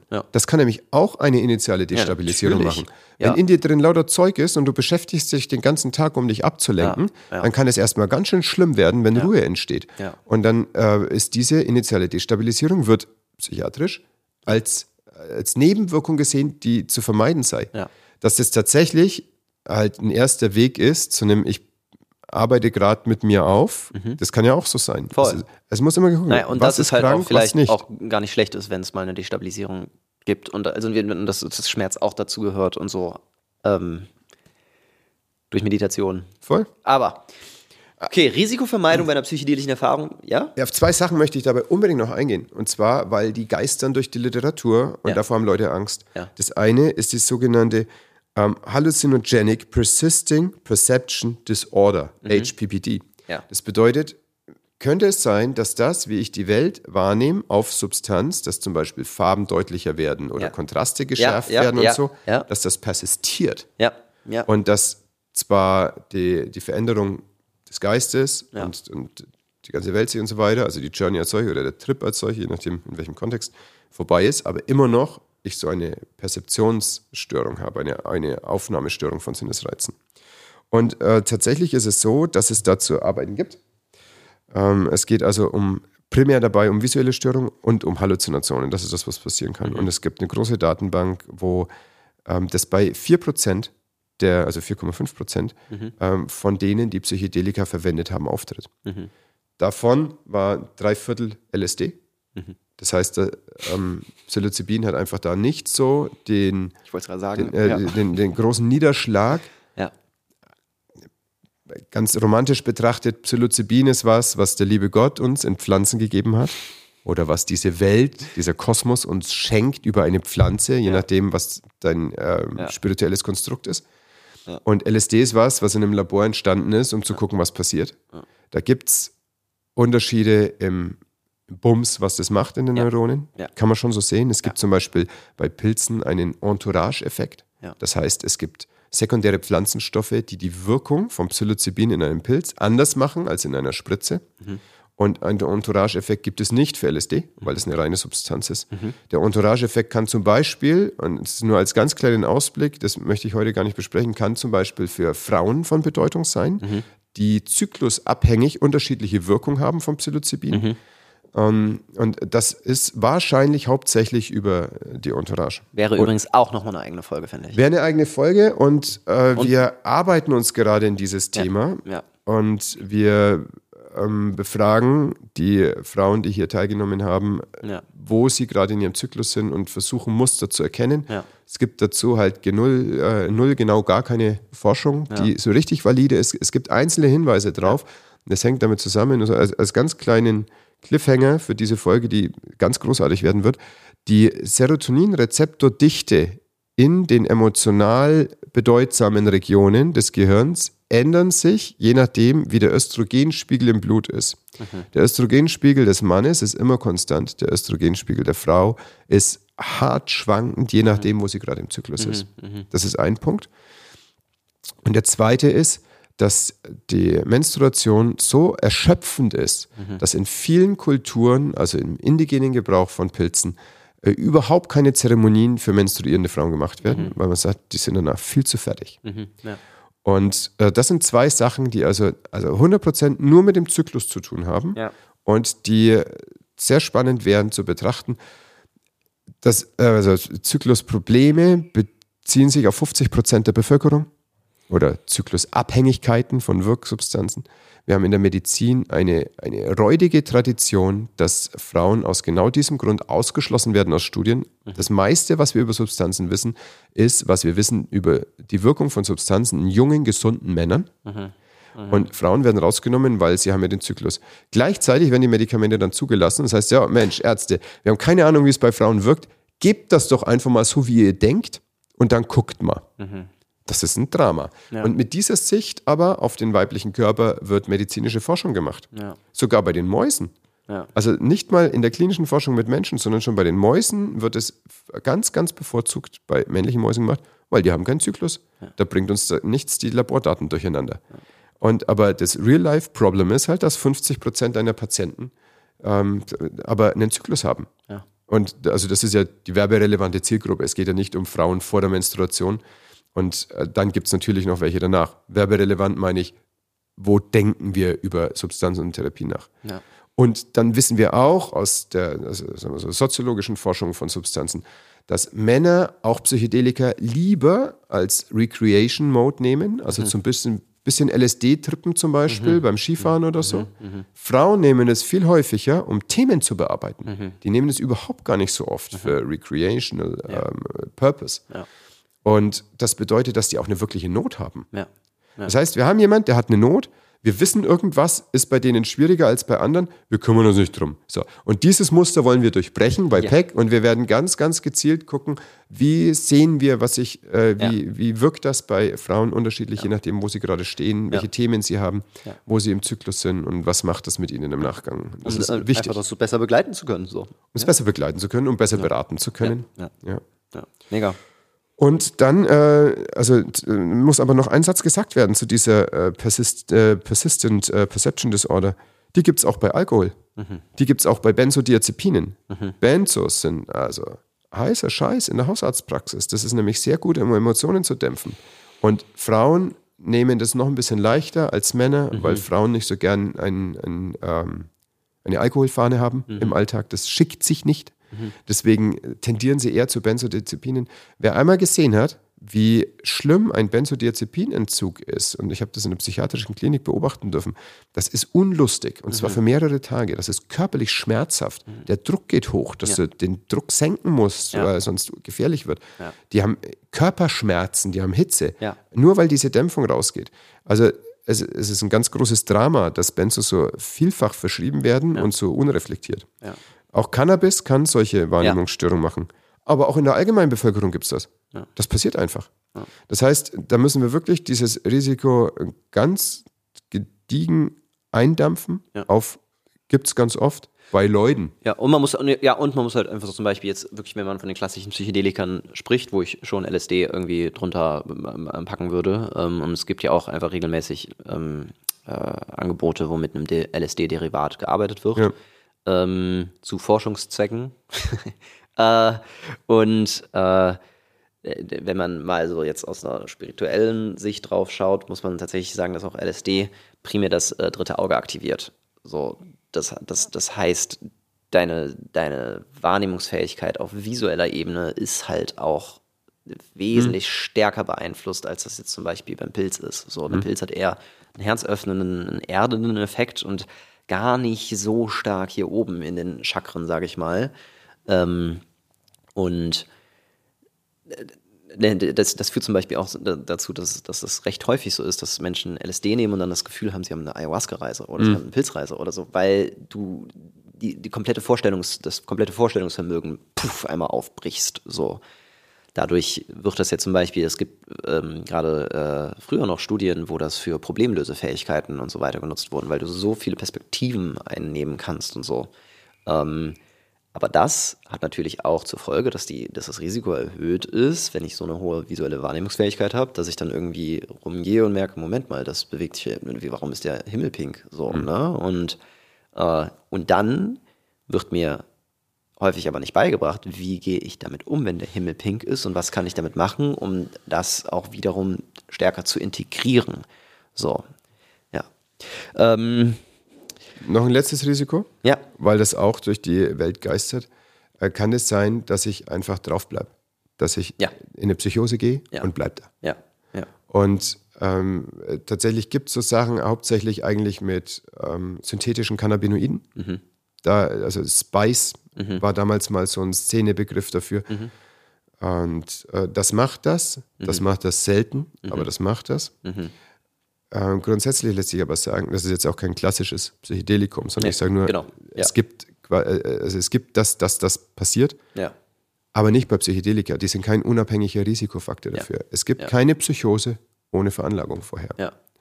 Und die kann exazerbieren, also die kann aufbrechen. Das gibt es wohl. Ähm, aber dann ist das was, was behandelbar ist. Ja. Und es ist was, was eh im Lauf des Lebens dieses Menschen mit einer ganz hohen Wahrscheinlichkeit rausgekommen wäre. Ja. Durch was auch immer, ja. Ja, welche Auslöser da sind. Ja, ne, richtig. Und das ist ja auch gar nichts Schlimmes, sondern das ist dann im besten Falle behandelbar. Und, äh, äh, und tatsächlich, ich habe keinen einzigen Erfahrungsbericht gefunden von einem Psychosenausbruch, in einem kontrollierten Setting ja. mit einer ähm, äh, Pilzerfahrung, ne, bereitet, vorbereitet und integriert. Ich habe nicht einen einzigen Erfahrungsbericht, ich habe keine Dokumentation dazu gefunden, ähm, auch von den Kollegen, die ich kenne, kenne ich nicht. Also es gibt, es gibt Psychosenberichte, wenn jemand das äh, in New York nimmt ähm, mit Freunden und damit, das ist dann kein Wunder bei dieser Geräuschkulisse und du, deine Wahrnehmung ist verhundertfacht und ja. du und dann triggert das irgendwas im Innen und dann so, das kann passieren. Aber in auch wenn es Mischkonsum gibt. Ja. Also zum Beispiel Cannabis ja. dazu, das ja. wird gerne verwendet. Da muss man auch wirklich auf die Dosis aufpassen. Ja. Ähm, es gibt andere Drogen, die dann im Zusammenhang sind. Kokain ja. kann Aber das ist halt dieser Freizeit, das ist, was. genau, das ist Freizeitkonsum. Ne, ja. Das ist erstmal sowieso das, was weit in der Zukunft liegt, so. Ne, ähm, und, und da vielleicht auch immer nochmal der Disclaimer: ähm, Bitte, ne, also wir wollen nichts unterstützen, was irgendwie eine illegale Aktivität mit sich bringt. Und äh, Deswegen bitte macht nur das, was in dem Land, wo ihr das hört und wo ihr gerade seid, das in einem legalen Rahmen möglich ist.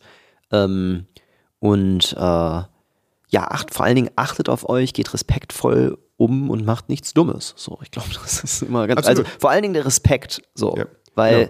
weil gerade auch, ne, ähm, ne, gerade auch wenn ich, ich denke da immer beim Pilz auch dran oder beim Trüffel es hat zwar in der Studie von David Nutt irgendwie das niedrigste Gefahrenpotenzial, es hat sechs Gefahrenpunkte quasi erzielt, Alkohol hat 76 erzielt. Ähm, äh, dennoch ist diese Substanz unfassbar mächtig und kann dir wesentlich mehr den, den, den, den Kopf durchwaschen, als das Alkohol in der Lage ist. Das kann alles auf den Kopf stellen, so. Und das sollte sehr, deswegen, ich würde, weil ich, ich habe noch so ein paar andere Risikovermeidungen, die, die, die etwas mehr so aus dieser Coaching-Erfahrung ähm, Das Körperliche wäre mit dem Punkt auch zu Ende. Ja, okay, alles ja. klar. Weil, weil dann würde ich da mal rübergehen.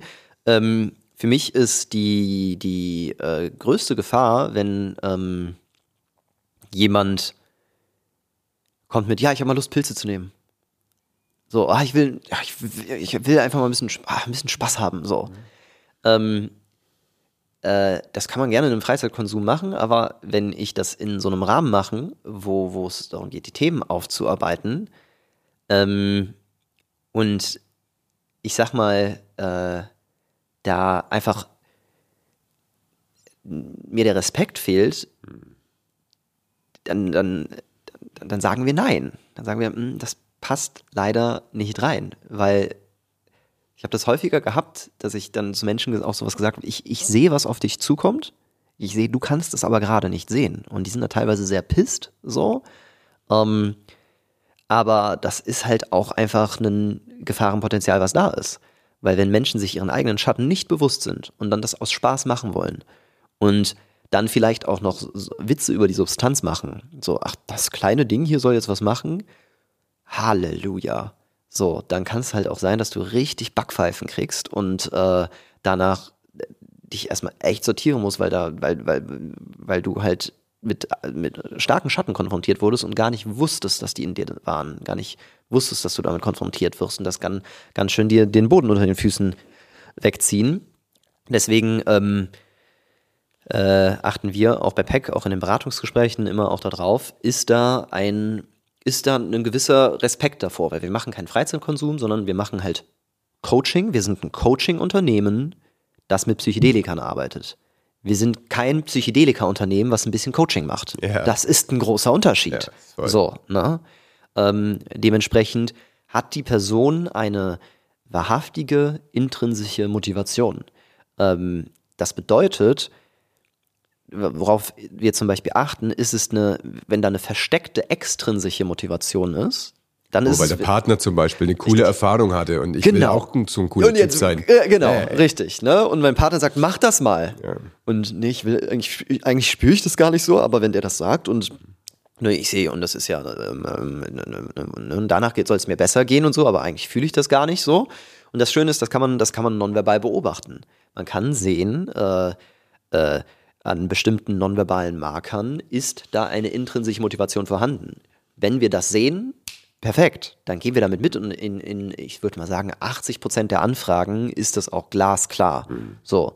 So, in 15 Prozent der Anfragen muss man eben, in, muss man eben da äh, ein bisschen nachhaken und in 5 Prozent der Anfragen muss man leider sagen, nee, tut mir leid, das passt nicht. So, das, äh, und dann kann es sein, dass es irgendwann nach Monaten oder Jahren die Person wiederkommt und sowas sagt wie, ah, jetzt weiß ich, was du meintest, oder es woanders macht oder sonst was. Ich habe das äh, übrigens auch in der Praxis. Ja. Und es gibt zwei Arten von Patienten, die ich ablehne. Ja. Das eine sind die, die keine Lust haben auf Hypnose. Ja. Also, also, das ist so ein wichtiger Teil bei mir. Ja. Da möchte ich schon mitarbeiten. Aber dann wäre es übergriffig natürlich. Und das zweite sind die, die sagen, das ist, das ist die letzte Rettung. Ich habe alles versucht, nur noch das kann mir helfen. Ja. Also, weißt du, dann bin ich so eine Projektionsfläche. Ja. Ja. Da, da kann ich überhaupt nicht meinem Anspruch genügen und das ist auch nicht sinnvoll. Und ich glaube, das hast du auch. Das, Also du bist ja auch so eine, eine super Projektionsfläche. Ne? so, oh, ich kann was machen bei Mike. So, ne? weißt du? äh, Aber darum geht's nicht. Ne? Abbruch. nee, auch dieses, ich habe alles probiert und so. Und ähm, ich, bei mir ist es kein grundsätzliches Nein. So, also ich sage nicht direkt nein, ich, ich gebe nur die Verantwortung eben. Also wenn ich es schaffe, da das in den richtigen Rahmen zu packen und zu sagen, ey, diese Verantwortung, die kann und die will ich nicht tragen. Ähm, und ich merke, die per Person kann diese Verantwortung für sich wieder zurück übernehmen und, und tragen und reflektiert diesen Weg gehen, dann ist es, dann, dann ist es auch so ein Moment, wo ich sage, okay, doch, das, das können wir machen. So, wenn ich merke aber diese, ich sag mal, Bürde, die bleibt, da, äh, dann, dann ist es halt, ähm, ähm, dann ist es auch wieder keine tiefe, wahrhaftige, intrinsische Motivation. Dann ist es nicht, ich mach, ich will das für mich diesen Weg gehen und will, und das ist der zweite Punkt, eigenverantwortlich gehen. Dann ist es nämlich, ihr fixt mich, nur du machst das. Und das ist, das funktioniert nicht. Das ist nicht. Du musst den Weg gehen, wir können dir den Raum halten, dir alles so gut ebnen, dass es geht, aber du gehst den Schritt. Und deswegen habe ich auch immer so einen großen Respekt vor den Leuten, die, keine Ahnung, bei uns in der Baumakademie eine Coaching-Ausbildung machen oder auch sich begleiten lassen durch Coaching, aber vor allen Dingen auch hier bei PEC, weil Weißt du, in einem Coaching kann ich Fragen stellen und, und wenn, ab einem gewissen Punkt kann es vielleicht das Erklären sagen, nee, das will ich, da will ich nicht dran und dann ist okay und dann ziehe ich mich zurück und das ist professionell und, ähm, und bin da sanfter und so weiter. Bei, das ist ein Unterschied bei, bei PEC. Hm, wenn du sagst, ich will und ich gehe diesen Weg und wir haben diesen ganzen Rahmen gesetzt und dann bist du in dieser Erfahrung und dann äh, bist du in dieser Erfahrung und da sagt so eine Stimme, guck mal dahin. Du sagst, na, will ich nicht. dann ist, dann ist der erste Moment, okay. So, und dann, dann gehst du woanders, ne, dann reist du woanders hin und dann guck mal da hin. Dann hast du vielleicht noch einmal die Möglichkeit zu sagen, nee, will ich nicht. Aber spätestens am dritten Mal wird es danach richtig unangenehm. Weil das Einzige, was die Menschen tatsächlich in dieser, in dieser psychedelischen Erfahrung brauchen, ist, den, den, den, die, die Motivation loszulassen. Loszulassen von dem, was ist, von dem, was die Vorstellung von, von ihnen ist und das bedeutet halt häufig, ne, loslassen ist einfach nur ein Synonym für Ego-Tod. Ego-Tod klingt halt viel dramatischer, aber es ist im Endeffekt, lass los, was ist. Und dadurch stirbt etwas, das sind ja nur die Worte, die wir das geben, aber das ist diese Facette, die losgelassen wird. Ah, ne, das war bei mir beispielsweise, äh, ja, Mike Baum. Ne? Lass mal diesen Mike Baum los, du bist nicht so wichtig. Oder äh, ja, ich bin so selbstbewusst, lass das mal los oder ich bin das und, und, und diese Facetten und dann ist natürlich die Angst plötzlich darunter, wer mhm. bin ich denn dann, was ist denn dann und dann habe ich doch nichts mehr, wo ich mich greifen kann und da sich reinfallen zu lassen und dann schup, löst es sich auf und es endet meistens in dieser, ah, ich bin mit allem verbunden, da ist etwas Größeres hinter meinem Ego, da ist etwas Größeres hinter all diesen Facetten, die ich mir aufgebaut habe und dafür brauche ich halt eine intrinsische Motivation, um diesen Weg zu gehen. Ich brauche eine Eigenverantwortung, um einfach zu wissen, der Pilz, der zeigt mir ja nichts von außen. Der zeigt mir mich. Ne? Und das ist immer, wenn die Leute sagen, ja, da habe ich Angst vor, dann frage ich immer, wovor hast du Angst? Mhm. Weil das, was dir gezeigt wird, bist du selbst. Nichts anderes wird dir gezeigt. Du wirst dir gezeigt. Du, du also ähm, auf kurz oder lang bringt dich diese Erfahrung mit mit dir, mit dem Spiegel deines tieferen Selbst in Kontakt. Das ist recht garantiert. So, ne? Und davor hast du Angst und das verstehe ich. Das ja. ist alles, das ist vollkommen okay. Das ist auch ganz schön heftig, was da teilweise liegen kann. Aber wir, wir brauchen Menschen gerade in diesem Coaching-Kontext, die bereit sind, Verantwortung dafür zu übernehmen. dann haben wir eine gute, dann können wir auch eine gute Reise garantieren. So, oder was heißt garantieren, aber zumindest die Grundvoraussetzung ist sehr stark erhöht. So. Ne? Intrinsische Motivation, Eigenverantwortung und halt, und das dockt da direkt auch dran, Offenheit. Ja. Offenheit, ne, es gibt ähm, Studien dazu, dass äh, Menschen eine höhere Offenheit haben nach diesen Erfahrungen, ähm, auch 14 Monate danach noch. Die Offenheit ist nachhaltig erhöht, ähm, denn äh, wenn ich ähm, natürlich plötzlich mit allem verbunden bin und mich in allem sehe und so eine spirituelle Erfahrung gemacht habe, dann, dann erweitert sich einfach mein Scope. Ja. So. Wenn allerdings jetzt eine Person kein Bedürfnis hat nach Offenheit und gar nicht den Wunsch hat, Offenheit zu haben, sondern so wie es gerade ist, ist gut und ich will auch gar nichts verändern und ich möchte auch, dass alles genauso bleibt, dann ist das nicht sinnvoll, eine psychedelische Erfahrung zu machen. Und ich würde fast schon sagen, grundsätzlich auch Coaching würde ich dann schon kritisch betrachten. Weil es gibt Studien, die zeigen, dass Menschen, die offener sind, bessere Coaching-Ergebnisse erzielen. So. Dementsprechend rahme ich in unseren Coaching-Vorgesprächen immer zu schauen, wie, wie, also ich spreche diesen Aspekt der Offenheit an und erkläre das einfach, dass Offenheit eine gute Grundvoraussetzung ist und hast du, also hast du Lust darauf, deine Identität zu erweitern, sich, dich zu verändern? Bist du offen für neue Dinge, dass du vielleicht sogar anders wahrgenommen wirst, dass du anders sein wirst, so, weil neue Facetten dazukommen, andere vielleicht sich los, losgelassen werden? So, Offenheit ist der dritte ähm, Aspekt und ähm, der, der, der letzte, äh, der, für den wir aber auch in der Erfahrung dann sorgen, ist äh, dieser, dieser, dieser Faktor der Emotionsregulation, ähm, wofür wir viel auch über Atmung gehen, denn nur wer atmen kann, kann sich sicher durch eine psychedelische Erfahrung ähm, orientieren. Denn wenn diese, wenn es schwierig wird, dann musst du mit deinem Atem in Kontakt gehen, um dich da selber irgendwie durchzuguiden. Ähm, natürlich, wenn es zu schwierig wird, kommt jemand dazu und hält dich und geht mit dir da durch. Aber im, im schönsten Falle kann ich das eigenverantwortlich über meinen eigenen Atem ähm, das meiste zumindest machen. Ähm, und ich meine, das bereiten wir vor. Das ist auch das, das kann man lernen während der Erfahrung. Das muss man nicht vorher schon mitbringen. Aber das ist auf jeden Fall eine Grundvoraussetzung, um auch da eine sichere Erfahrung ähm, gewährleisten zu können. Ja. Das ist eine, eine, wundervolle Darstellung. Und ich möchte nur noch einmal das in, in ein ganz kleines bisschen anderes Licht packen. Und zwar, je nachdem, wo wir Verantwortung suchen für das, was geschieht. Ja. Das ist ein ganz wichtiger Aspekt an dieser inneren Arbeit. Ja. Und wenn ich gewohnt bin, dass außen die Ursache ist für mein Erleben, ja. mein Chef ist ein Blödmann, deswegen geht es mir schlecht, ja. Ja. dann wird das kein, keinen sinnvollen Ruf geben ja. für etwas, was dir in dir die Lösung zeigt. Super. Das ist bezogen auf eine, eine Therapie, wenn sie gut gemacht ist. Mhm. Da geht es auch darum, was in dir macht, mhm. wenn dass der Chef so doof ist, aber es geht im Coaching ganz genauso darum. Ja. Und die unglaubliche, nennen wir es heilende Kompetenz, die der mhm. Pilz hat, mhm. ist ja nicht, dass der Pilz so ein super Typ ist, sondern er zeigt dir sowas wie eine Inner Healing Intelligence, ja, ja. dass in dir schon alles angelegt ist. Ja. Und das kann für Leute so überfordernd, so krass, so neu sein, dass schon alles da ist. Ja dass sie schon ganz sind, dass sie schon heil sind, ja. dass sie genügen, so wie sie sind. Ja. Das sind keine Glaubenssätze, mit denen wir aufwachsen, sondern das sind welche, an denen wir uns abarbeiten, nach ja. denen wir uns sehnen, dass endlich jemand anderes sagt, nein, nein, du bist genug. Aber das ist schon in uns. Ja. Und es ist ganz wichtig, dass auch keine Heilungsprojektion auf einen Pilz stattfindet ja. oder auf den Mike nee. oder auf irgendeinen nee. Guide, der da sein Nein. sollte, Nein. sondern die Heilung findet in den Menschen statt. Und die ja. ist viel passgenau. Und das erlebe ich in der Hypnose genauso. Die besten Momente sind nicht die, wo ich plapper. Die besten Momente sind die, wo ich innerlich zur Seite trete, nur den Raum halte. Das, hier geht es auch ganz stark um Raum halten, immer.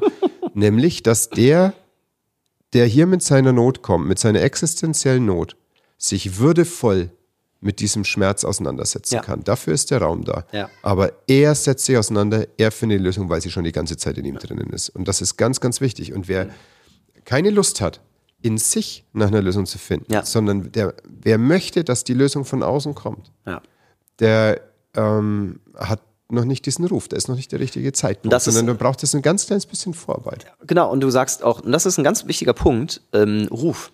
das ist auch einfach ein Konzept, das lässt sich auch jetzt nicht ganz so rational erklären, aber die Frage ist, hat, also ein Aspekt, der ganz wichtig ist, ist das Thema Timing. Ja. Diese Erfahrung ist nicht zu jedem Zeitpunkt die richtige.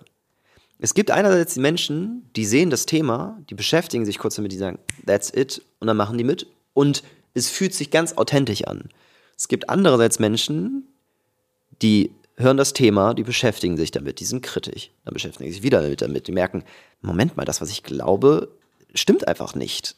Das so, dann wieder damit und dann bauen sie sich ein Vertrauen auf, gucken sich das Webinar an, merken, okay, die sind irgendwie auch vertrauens und, und haben diesen wirklich diesen Weg dahin und bauen, das, das baut sich immer mehr auf und, und, und, und der Ruf wird auch stärker. Moment, das könnte wirklich mir etwas bringen, so, ne? Aber es ist ein reflektierter Ruf auch und dann sind sie dran. Und das ist so dieser Punkt, ist ein Ruf da, das mich hinzieht zu dem Thema? Ist da irgendetwas, was du sagst, ja, das, das, also ist da eine Intuition, die flüstert, ne? Steven Spielberg sagt, das Universum flüstert.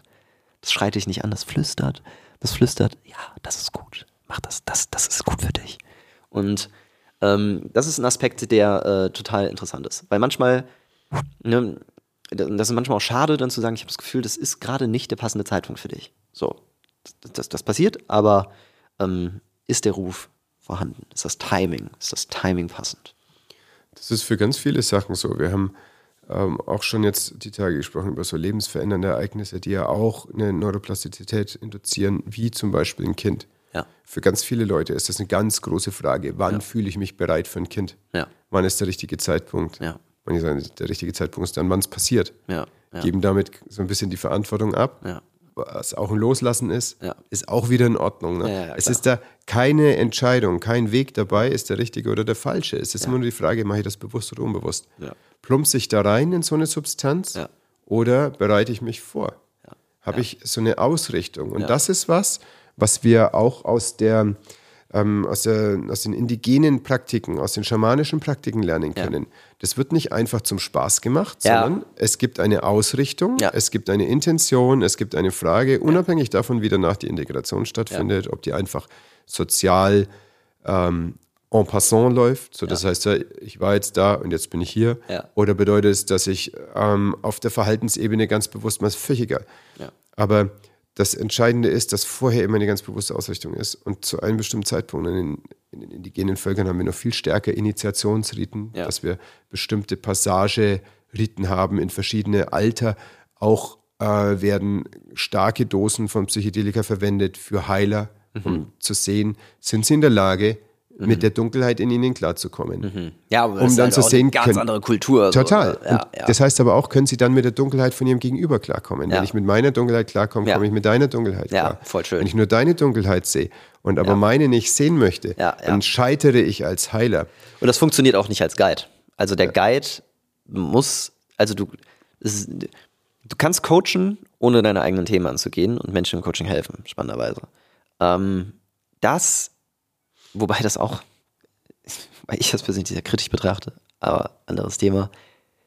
Beim Guiding kann das auch funktionieren, aber das ist ein ganz anderes Brett. So, du musst, also du musst irgendwo hier, zumindest mal, keine Ahnung, meiner Erfahrung nach diesen Weg selber gehen, vorgehen und dadurch kannst du den Leuten einen Raum halten. Aber das ist, wie Guiding genau funktioniert und wie, was auch da der Unterschied zum Coaching, also zum klassischen Coaching ist und äh, wie man in so einer Situation umgeht, wäre auch wieder, glaube ich, eine eigene Folge. Wenn dich das interessiert, sag uns gerne Bescheid. Äh, wir freuen uns drauf.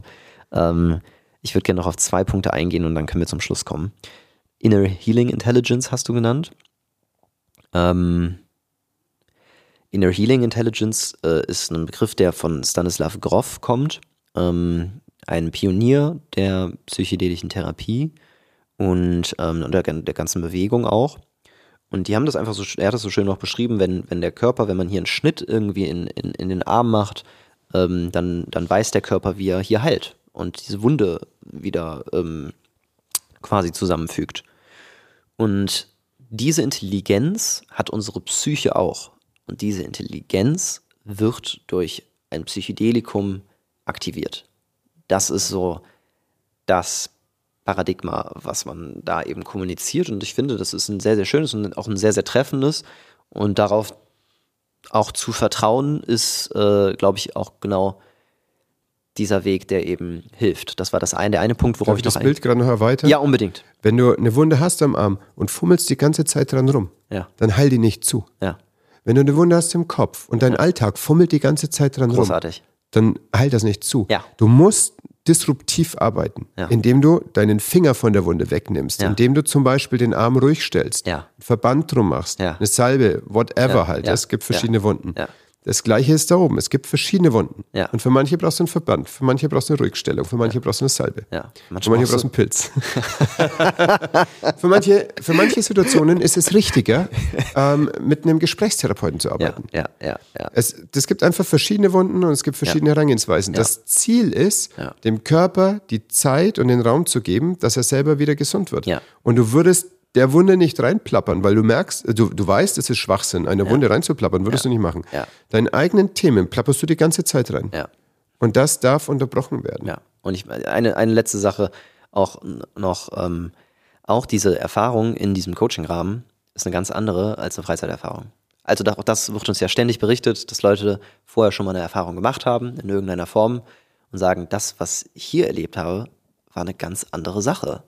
So, und das lässt sich sehr schwierig beschreiben, weil diese Erfahrungen sowieso sehr schwierig in Worte zu fassen sind. Ne? Wir, wir probieren es, aber ähm, äh, und das, das, das finde ich auch so das Faszinierende. Du wirst belohnt, wenn du dich mit deinen Themen beschäftigst, wenn du dich vorbereitest. Äh, auch übrigens Risikominimierung. Wir haben gar nicht über Supplements gesprochen. Da haben wir eine komplett eigene Folge zu, wie wir durch Ernährung und auch durch Supplementierung nochmal den Körper auf physiologischer Ebene auch vorbereiten, was ja auch Risikominimierung ist, einfach, ähm, oder auch Potenzialerweiterung. Ähm, und das war aber einfach nochmal so ein Punkt, auf den ich auch eingehen möchte, weil das äh, ist für viele Menschen schwierig vorstellbar, dass der Rahmen so entscheidend ist, die Vorbereitung des Mindsets so entscheidend ist, auch die Leute, die im Raum sind, die dich begleiten, entscheidend sind, der Prozess, wie du vorbereitet wirst, entscheidend sind, sowohl auf psychologischer als auch physiologischer Ebene. Ähm, und dann die Erfahrung sich entfalten und aufblühen kann, so, weil dein Gehirn super prepared ist und eben auch begleitet wird zur Integration und das etwas ganz anderes ist, als wenn ich das alleine mache und ohne diese Aspekte, obwohl ich die gleiche Substanz einnehme, aber es eine komplett andere Erfahrung ist und diese, das, das wurde uns jetzt einfach mehrfach berichtet in den Menschen, die PEC durchlaufen haben. Genau. Und das war, finde ich einfach wichtig zu erwähnen, ähm, weil ich Menschen erlebt habe, die im eigenen Kontext so eine Erfahrung machen und sagen, ja, das war ganz okay und oder ja, das hat mir ein bisschen was geholfen und ich it's not the same. Du kannst das, du kannst nicht vergleichen, wenn du acht Wochen lang dich mit diesem Thema, das in, in, in, dein, in dein Bewusstsein hineinlässt, du mit mehrfachen Terminen dich darauf vorbereitest, du Übungen mitkriegst, wo du, keine Ahnung, deine, deine Geburt reflektierst und deine Prägungsjahre ähm, so, das, das nimmst du ja alles mit rein. Du, so, ne? du, du, auch die Gruppe, die Gruppe hat so einen starken Effekt, weil die die Trigger geben, auf die du selber gar nicht kommst, weil die die Unterstützung geben, die du sonst gar nicht zur Verfügung hättest. Und wir achten extrem darauf, wie wir die Gruppe formen, damit sich jeder Mensch auch in dieser Gruppe wohlfühlt. So, und das sind so viele Aspekte, das ist es, du kannst es nicht vergleichen. So. Und, äh, und ich persönlich glaube daran, ich hoffe darauf, dass dieser dieser ähm, sichere Rahmen, dass wir es schaffen, hoffentlich, ne, das ist auch, und es ist auch ein, ne, das funktioniert nur, wenn wir es auch wirtschaftlich erfolgreich kriegen. Das bedeutet, dass wir vielen Menschen zu einem angemessenen Preis ähm, im besten Falle helfen, damit sie positive Aspekte haben, darüber sprechen und das Ganze so funktioniert und wir auch wirtschaftlich stabil damit sein werden und daraus ein, äh, ein, ein, ein, ein Framework schaffen, ein einen, einen Ort schaffen, wo genau diese Erfahrungen möglich sind und daraus dann sich Stück für Stück eine Kultur ergeben wird und das wird total interessant in den nächsten 5, 10, 20, 30 Jahren.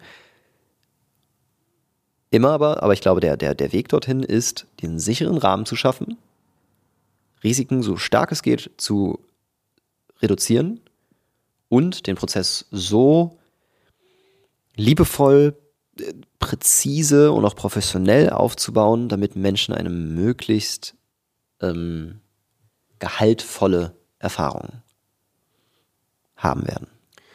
Ich möchte noch zu dem äh, einen Satz, den du vorhin als ganz kleinen Nebensatz hattest, nämlich, dass wir versuchen, das zu erklären. Und es ist ganz oft so, dass Menschen nach psychedelischen Erfahrungen gar nicht genau sagen können, was da los war. Ja. Ich, das, ich mache manchmal eineinhalb Stunden Hypnose und ich sage, was, über was haben wir genau gesprochen? Mhm. Und das Gleiche kannst du sicherlich ja. auch berichten. Ja. Und das Entscheidende ist, dass wir nur einfach gewohnt sind, immer das mit Worten zu sagen und ein Logos ja, ja, Stempel drauf zu drücken. Und so und so ist mein Narrativ. Und dies und jene Sache habe ich gemacht und es passt tiptop in den roten Faden meines Lebens. Aber es kann für Sachen, wo Worte schwierig zu finden sind, einfach auch eine sehr gute Strategie sein, Techniken zu verwenden, wo keine Worte verwendet werden. Tanz wieder zu entdecken. Oder ähm, plastisches Gestalten mit Ton etwas, was so Musik. extrem haptisch ist. Ausdruck. Musik hören, Musik ja. produzieren, ja. Mandala malen. Ja. Völlig legitim, auch das zu tun. Das ähm, sind alles Integrationstechniken. Alles so. Techniken, die, die gut sind. Die super sind. Journaling. Journaling oder ähm, Wobei Taro. Journaling auch wieder Wort werden, ja. Taro, äh, ja. Aishala, den ich sehr, sehr schätze als Wissenschaftler, schlägt Taro vor. Ja. Das ist sonst völlig im Bereich des mindestens esoterischen, wenn nicht gar okkulten. Ja, äh, ja. Tatsächlich sind Techniken, in denen wir Worte bekommen, Sätze bekommen, Bilder bekommen und dann gucken, was macht es für einen Eindruck in mir, was entsteht da für ein Gefühl. Ob da außen drauf Osho Sentaro steht ja. oder ob ich ein Messer nehme und Bibelstechen mache und irgendwo in, ein, in, eines der heiligen Bücher reinsteche und einfach gucke, welcher Satz kommt und wie resoniert er mit mir.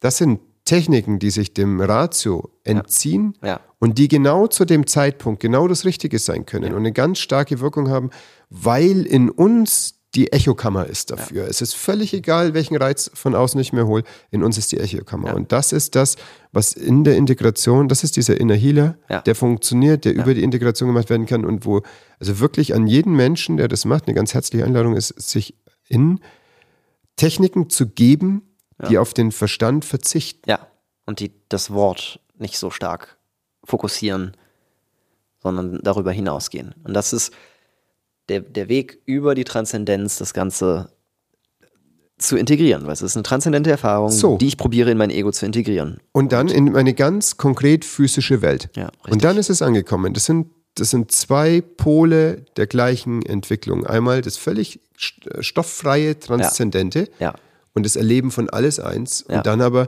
meine konkrete physische Inkarnation ja. und, äh, mein Sein in der Welt. Und das kann übrigens auch sein kreativer Ausdruck in, in der Selbstständigkeit oder im Unternehmertum ja. oder in einem bestimmten Projekt. Also ich muss auch einfach sagen, ne, Alchemist am Rande der Welt ist nach einer psychedelischen äh, Erfahrung entstanden. Mit meinen besten Geschäftsideen und Entscheidungen sind nach psychedelischen Erfahrungen entstanden, weil ich so klar gesehen hatte, was das mit mir zu tun hatte, was ich beeinflussen kann, was dem Ganzen gut tut und so weiter. Also das ist, ne, nicht ohne Grund äh, gibt es unwahrscheinlich viele Unternehmer. Also wir wissen gar nicht, wie viele davon übrigens auch kontrollierte Erfahrungen machen. So, die Computermaus, unfassbar. mit der die Menschen diesen Podcast hier aufrufen, ja. wurde durch ja. LSD ja. beeinflusst in ihrer Entwicklung. Ja, naja, also du, du musst dir vorstellen, alle, die hier gerade ein Apple-Gerät haben, so, Steve, ne, Steve Jobs hat unfassbar davon profitiert.